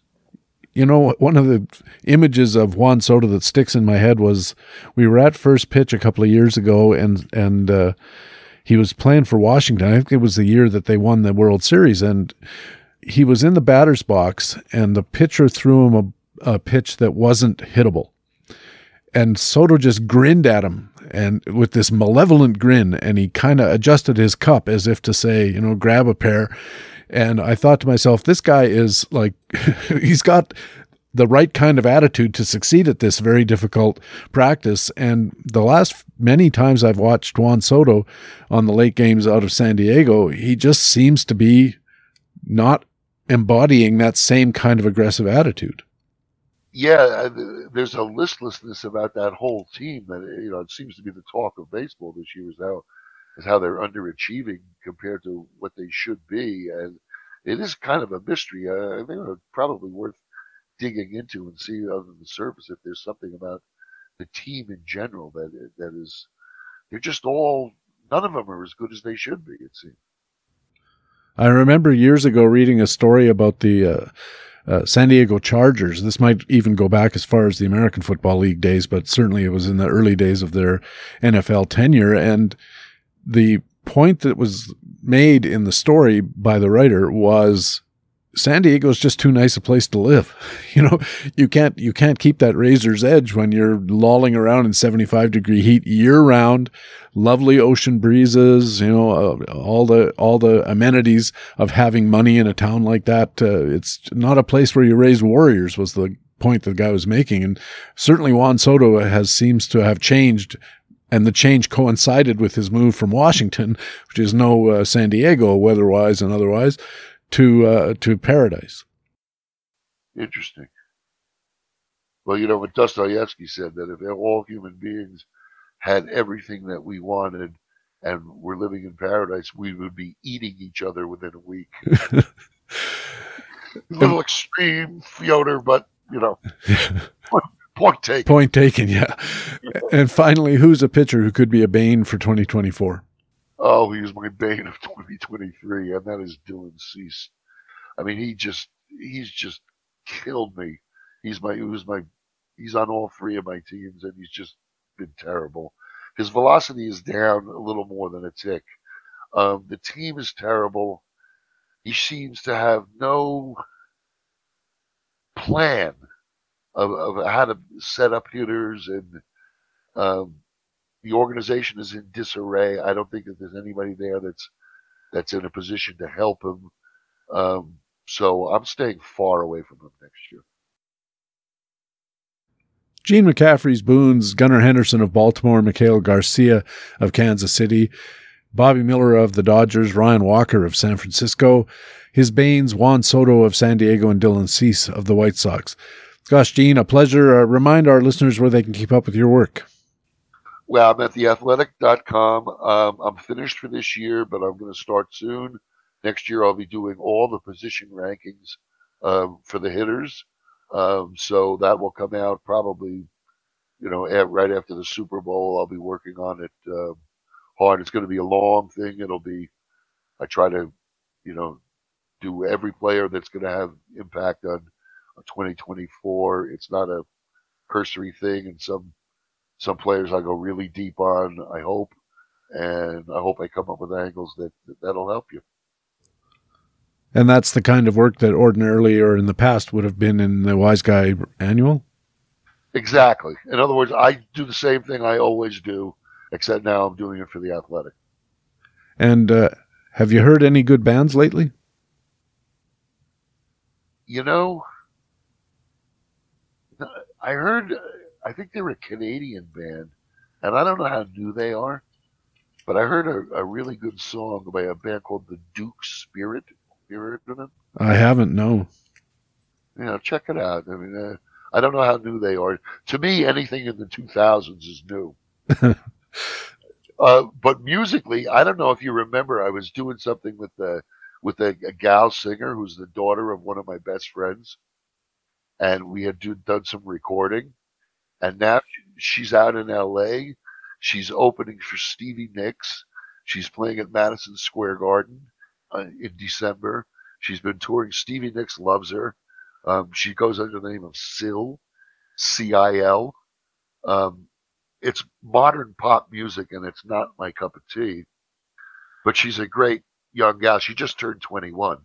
Um, she's a great young gal, and I hope she makes it big without killing herself. Isn't that what you said? Uh, I remember way back when we first met at First Pitch Arizona, gosh, 10 years ago now, maybe. I don't remember, but uh, we were watching a ball game. You, me, and John Meno were sitting in the stands. And you said, I don't know if you were quoting somebody or if you just made it up, but you said, uh, the thing you want to do with your life is find something you love and kill yourself with it. there you go. Right. I don't know if I, I don't know if I thought. I think I did think of that. Maybe, but it seems the sort of thing that anybody could have thought of. But anyway, yeah. But I hope rock and roll can kill you faster than anything. But um, I, hope, I mean, she's a sweet girl, and I hope that she. I saw her over Easter, and she was she seemed to be in, in, in, good spirits, even though at this level of the music business, it's so hard. You're not making any money at all. You're working like a dog. You know, you're just waiting for that one, you know, to catch the one song. But she's writing her own songs too. It's not like she's, you know, beholden to uh, to songsmiths. So she's got a real shot. She's got a tremendous singer. Not my cup of tea, the music, but you know, it's modern pop, and if you like that, you know, maybe you'll love her. And you know the thing about all of that too is with the development of Spotify, I think people are still not aware of how badly it's it's stratifying the music business into like the top 1% who make a 100 million dollars a year and everybody else makes 50 grand if they're lucky. Oh yeah. And and something else, you know, I know we're old timers, but will these old guys just go away? you know, I mean, the Stones. You know, I love you guys, but give it up, would you? You're right. Somewhere the other day, I saw. I'm not making this up. I saw the Who final tour, and I oh, thought the, the Who final tour version 26. Yeah, the eternal, the eternal, the eternal, the eternal final tour. I honest to honest to Pete, I can remember the Who final tour when I was a kid, and I'm no kid. Are any of them still alive? it's the Who almost, almost the Who, almost our last tour. Yeah, uh, several members of the Who and uh, several members not necessarily of the Who. The, th- the thing about all of that kind of stuff, I, I think the Eagles is kind of the same thing. I saw a live concert clip on YouTube of an Eagles show recently, and they're another band that does, you know, final tours on a fairly regular basis. And, you know, singing is a young person's game. Uh, there are exceptions, of course. I saw Sinatra when he was 70 in New York City, and he sounded great, but I saw him a, a year later in, in another concert in Calgary, and he, he sounded terrible. But in general, especially rock, pop, those kind of music forms, it's not a it's not a business for an old guy. No, it's and the creativity seems to desert them, and uh, at best they wind up repeating themselves. Um, and at worst, they just you know, and usually they repeat themselves, you know, to less and less effect. In the law of diminishing returns. Um, I mean, when was the last great song that Pete Townshend wrote? 1972. you know. well, every 50 years, you know, something comes along. right, right. There you go. Uh, anyway. Gene, thanks a million for uh, helping us out. I'll dig up a song from either Duke Spirit or Cil or both. I presume maybe they're on Spotify, and if I can, oh. I'll, I'll, throw them in at the end of the shows for people to listen to. And uh, if not, I won't. But uh, in the meantime, uh, I appreciate you taking the time. I know I won't be seeing you in First Pitch Arizona, so take care, and uh, I do hope I'll see you soon somewhere. Thank you so much for having me, Patrick. It's always a true pleasure to talk to somebody who knows what he's talking about. Thank you very much. Gene McCaffrey is the wise guy of fantasy baseball and a columnist at The Athletic. Remember, we'll have a couple of tunes from the acts Gene recommended in a CODA segment right after the main part of the podcast. Coming up, we have our Baseball HQ commentaries, the frequent flyer, and my extra innings are on the way. But first, one last reminder of the resources available to you when you subscribe to baseballhq.com, the best fantasy baseball website in the business. The Baseball HQ scouting team has comprehensive coverage of the prospects who can really make or break a fantasy season. This week, Daily Call Ups report covers new arrivals, including top outfielder prospect Evan Carter in Texas, top shortstop prospect Jordan Lawlar in Arizona, Cincinnati right hander Connor Phillips, and New York arrivals Jasson Dominguez, Ronny Mauricio, and Austin Wells. In the Eyes Have It column, HQ Scouting Director Chris Blessing continues looking through the lower levels of the minors with reports on St. Louis outfield prospect Chase Davis, presumably to help you decide whether to chase Davis, and Cleveland outfield prospect Jaison Chourio. yes, the little brother of Milwaukee top prospect Jackson Chourio, that Ray and I talked about. And finally, in the Eyes Have It podcast, Chris Blessing and Brent Hershey look at a slew of catching prospects. Comprehensive prospect coverage is just another great resource at baseballhq.com. In fact, I've mentioned a few of the resources on the site now, and they're just the tip of the iceberg of all the great content and tools you'll find at baseballhq.com all the time. We have player performance validation in facts and flukes, news updates in playing time today, roster forecasting in playing time tomorrow, buyer's guides for hitters, starters, and relievers, fantasy market analysis in the Market Pulse, long shot suggestions in the Speculator column, player injury analysis, gaming strategy analysis for Roto, Points Leagues, NFBC, and alternative formats, and groundbreaking fantasy baseball research. As well, we have tools like the player projections, updated every day, updated depth charts, daily dashboards, pitcher matchups planners, bullpen indicators, batter consistency reports, complete pitcher PQS logs, potential surgers and faders, and other leading indicators for hitters and pitchers. Add it all up. You get expert content plus tools you can use to improve your teams and win your leagues. And they're why we call our site the best fantasy baseball website in the business. Baseball HQ Radio.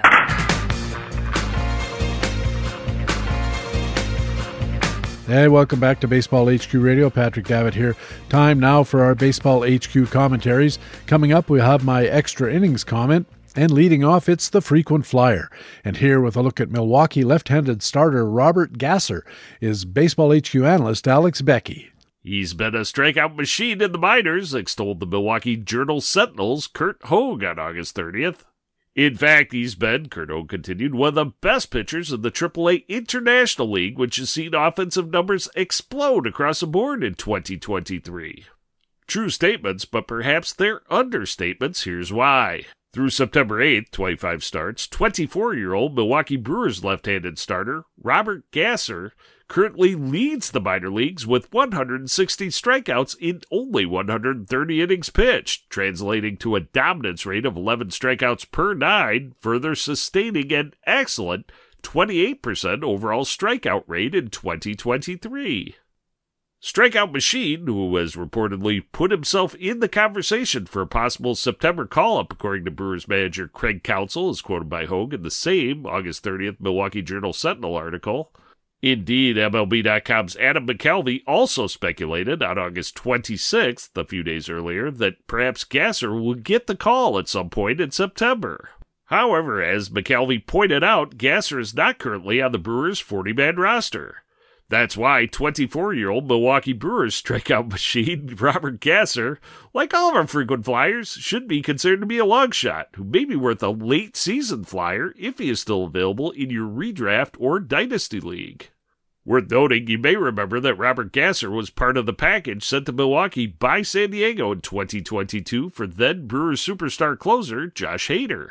Did we also mention that Gasser is the number one prospect to stash in 2023 on the latest PitcherList.com September 2nd entry? Nevertheless, Gasser lacks frontline velocity as low 90s fastball, according to Baseball HQ's 2023 Minor League Baseball analyst. However, Gasser's four seamer averages roughly 14 inches of induced vertical break, offering him an option up in the zone, according to MLB Pipeline's pitching lab. Additionally, Gasser's two seamer breaks 16 inches to Gasser's arm side, left side, and the slider moves the same amount, 16 inches, to Gasser's right side, glove side, creating a slower mirror image of the sinking heater that befuddles batters from both sides, as described by MLB Pipeline. But it's a true slider, Gasser told MLB Pipeline Sam Dykstra on August 21st, since it gets 16 to 20 inches of horizontal break. So I like that a lot, Gasser continued, especially with some lift, 10 inches induced vertical at times, because nobody's bat path is going up and to the left. Or, if the circumstance calls for it, I could go back foot to a righty, Gasser told Dykstra. Either way, maybe circumstances call for adding 24 year old Milwaukee Brewers, perhaps soon to be called up, strikeout machine Robert Gasser. It's our frequent flyer for this week. For Baseball HQ Radio, I'm Alex Beckey of BaseballHQ.com. Baseball HQ analyst Alex Beckey has his frequent flyer comment here on Baseball HQ Radio every week. Now it's time for Extra Innings, my weekly comment on baseball and fantasy baseball. And this week, I want to talk about the end of another HQ Radio regular season. This is the end, my only friend, the end. Well, with the baseball season winding down and my real life getting busier, this will be the last Baseball HQ Radio podcast of the 2023 regular season. Right after the season ends, we'll have our traditional postseason roundtable with Todd Zola, Ray Murphy, and I gathering to dish out our fantasy player awards and to discuss the big stories in both the real game and the fantasy game. The baseball season, of course, ends on Sunday, October 1st, so Ray, Todd, and I will have that wrap up roundtable ready for you on Tuesday, October 3rd. We opened and closed this season of Baseball HQ Radio with Gene McCaffrey, the fantasy baseball columnist at The Athletic, and in between, our uniformly excellent and informative guest experts were Peter Kreutzer, who writes the Rotoman Guide at Substack, Tanner Bell of Smart Fantasy Baseball, and the co author of the comprehensive fantasy baseball book, The Process. We had Scott Pianowski of Yahoo Sports, Joe Sheehan of the Joe Sheehan Baseball Newsletter, still going strong after these many years, Glenn Colton of Colton and the Wolfman on Sirius XM. We had Ariel Cohen from Rotographs and the ATC Player Projection and Valuation Systems. He appeared twice on Baseball HQ Radio, and I returned the favor by appearing twice on the Beat the Shift podcast, including last week, in case you just can't get enough of me. Tim McLeod came on from Fort Frances, Ontario, and Prospect361.com. Tim's a great guy and our go to guy for Japanese and Korean baseball. We had a visit from Derek Carty, the Bat and BatX projection systems guy, and Zach Waxman of the Draft Champions podcast and other podcasts. Paul Sporer of Fangraphs came by. He's the host of the Sleeper and the Bust podcast, of course. We had Mike Kurland of Gaining the Edge, The Athletic, and the Bases Loaded podcast. Jeff Zimmerman from Rotographs, The Launch Angle Pod, and the other co author of the Process Fantasy Baseball book. Vlad Sedler came by, the FAAB Whisperer at FTN Fantasy and the co host of the FTN Fantasy Baseball podcast. We had Eno Sarris of The Athletic. We talked about putting the mustard on things, but not fastballs, on BLTs and other sandwiches. I mentioned Rob DiPietro when I was talking with Ray. Rob came on from the Deadpool Hitter Patreon and podcast and the Launch Angle podcast. We had Mike Gianella from Baseball Prospectus, Justin Mason of Friends with Fantasy Benefits, Rotographs, Fantasy Pros, and multiple podcasts. Greg Jewett of the Reliever Recon website, the Lineups Outlook column at Baseball HQ, and closer reporter for The Athletic. Rob McCabe was an interesting guest. He's a fantasy baseball researcher specializing in NFBC FAAB analysis, and he does a really good job of it. Jason Collette came by from RotoWire and the Sleeper and the Bust podcast, Todd Zola from Masters Ball, ESPN, RotoWire, and SiriusXM, and one of our regular roundtable stars along with Ray Murphy. We had Nick Pollack from PitcherList.com and Eric Longenhagen, the lead prospect analyst at Fangraphs. What a lineup! And of course, we had our regular weekly contributors. Alex Beckey brought us all those frequent flyer segments, alerting our listeners to such potential fantasy assets as Oakland first baseman Ryan Noda, Minnesota second baseman Edouard Julien, Cleveland right hander Gavin Williams, Seattle right hander Bryce Miller. How about this one? Alex said, take a look at Cincinnati shortstop prospect Elly De La Cruz. Minnesota shortstop Royce Lewis, Cincinnati left hander Andrew Abbott, Atlanta right hander A.J. Smith Shawver, Angels outfielder Trey Cabbage, Baltimore third baseman Jordan Westburg. How about San Francisco left hander Kyle Harrison, Mets shortstop Ronny Mauricio, St. Louis first baseman Luken Baker, San Diego catcher Ethan Salas, a top stash, and Yankees outfielder Jasson Dominguez. Pretty good track record there. Baseball HQ scouting team analyst Rob Gordon brought us the minor league minute, bringing our attention to names like Detroit cornerman Justyn Henry Malloy, the Cardinals' Matt Liberatore, and the Marlins' Eury Perez, Arizona right hander Brandon Pfaadt, Reds third baseman Christian Encarnacion Strand, and shortstop Matt McLain, Detroit third baseman Colt Keith. Rob also talked about Reds shortstop Elly De La Cruz, also, San Francisco outfielder Luis Matos, Oakland catcher Tyler Soderstrom, Baltimore outfielder Heston Kjerstad, St. Louis shortstop Mason Winn, Mets second baseman, shortstop, third baseman Ronny Mauricio, and San Diego catcher Ethan Salas, Washington outfielder Dylan Crews, and Pittsburgh right hander Paul Skenes. I also want to thank our HQ Radio newsmen for the season. Ray Murphy and Chris Olson of BaseballHQ.com did yeoman's work getting to all the top stories and analysis from BaseballHQ.com so we could bring them to you every week. And Ray, of course, gets extra credit for the HQ Radio roundtables and for all the behind the scenes support he provides that makes Baseball HQ Radio possible. I also want to thank my dog Leo, who sometimes missed out on his afternoon walk because I had a podcast call or because I was producing or editing the show on Friday afternoons. He's a good boy. And finally, I want to thank my wife Lisa, who puts up with all the time I take putting together the pod every week and all the shushing and requests to mute the TV while I'm recording.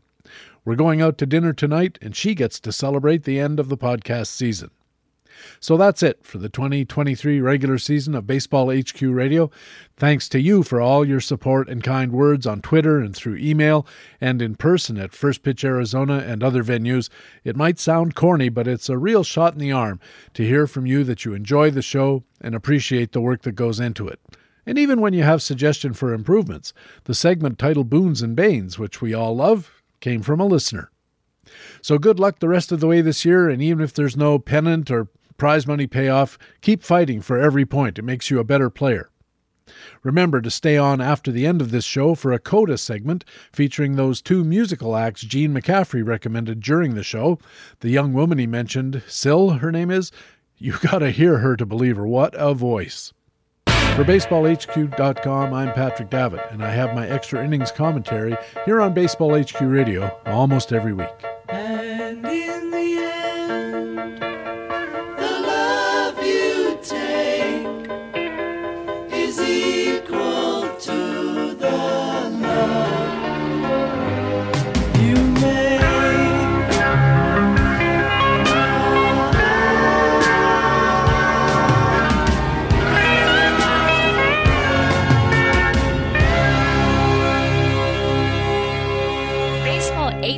Radio. And that's Baseball HQ Radio for Friday, September the 8th. Thanks very much for taking the time to download and listen to show number 34 of the 2023 fantasy baseball season, our last episode of the regular season. I also want to thank our guest expert for this Friday full edition, Gene McCaffrey, the wise guy of fantasy baseball and the fantasy baseball columnist at The Athletic. Gene is a longtime friend of the show and of mine. He's a great storyteller and long one of the best fantasy writers in the business. I also want to thank our regular commentators from BaseballHQ.com, the best fantasy baseball website in the business. Our Market Watch news analyst was Ray Murphy of BaseballHQ.com, and our frequent flyer commentator was Baseball HQ analyst Alex Beckey. I'm Patrick Davitt, your extra innings commentator and the host of Baseball HQ Radio. I sure hope to see you on the BaseballHQ.com subscriber forums.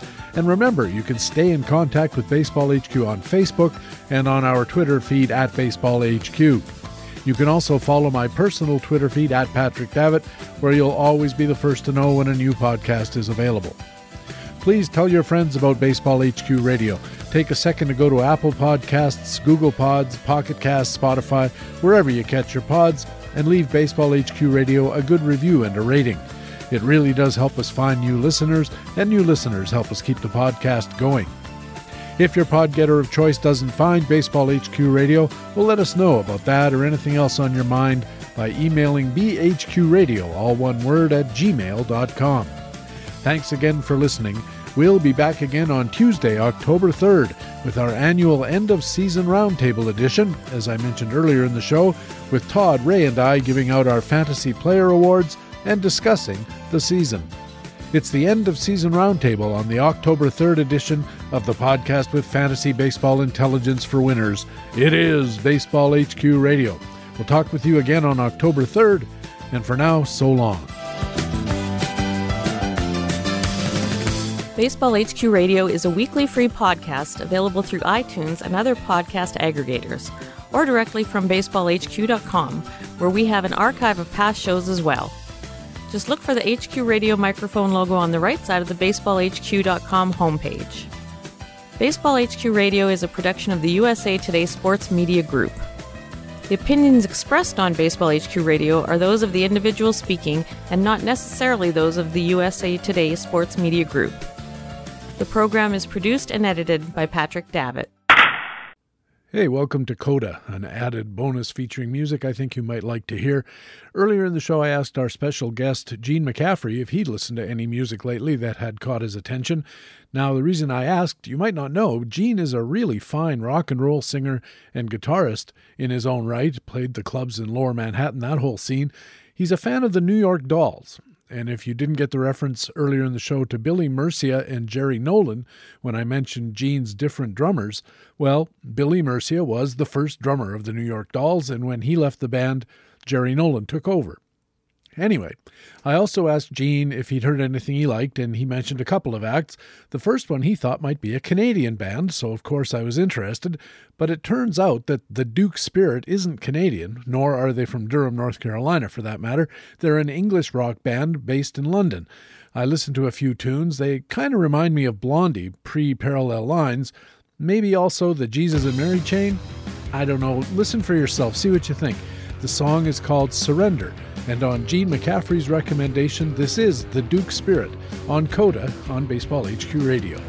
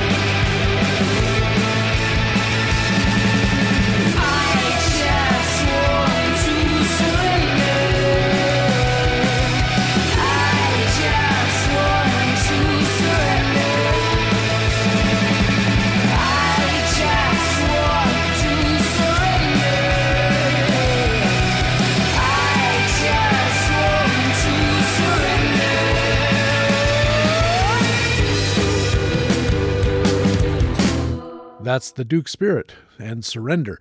Band members Liela Moss and Toby Butler also play together in the electro rock duo Roman Remains, if you want to check that out. Our second musical coda has a connection to Gene of a more personal nature. As you heard, her dad is one of Gene's best friends, and Gene is probably the first person to ever record her after he heard her singing at his piano. They went to the Blasting Room, a top shelf recording studio in Fort Collins, Colorado, and they cut a few songs just to get her started.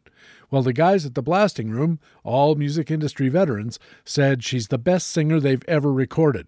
And when you take a listen, you might just agree. This is Cil. It's spelled C I L, and this is a song from her first EP, Tears Dry on Their Own. The song is called Try. I'm sick of counting on my ribs, hollow cheeks on paper thin, making sure I'm never full, so I can stay this beautiful. Traded all my happiness for nothing but emptiness.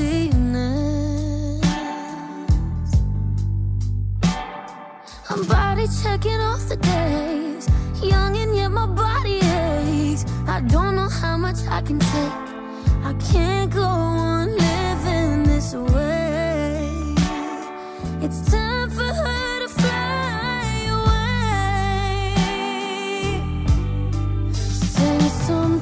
something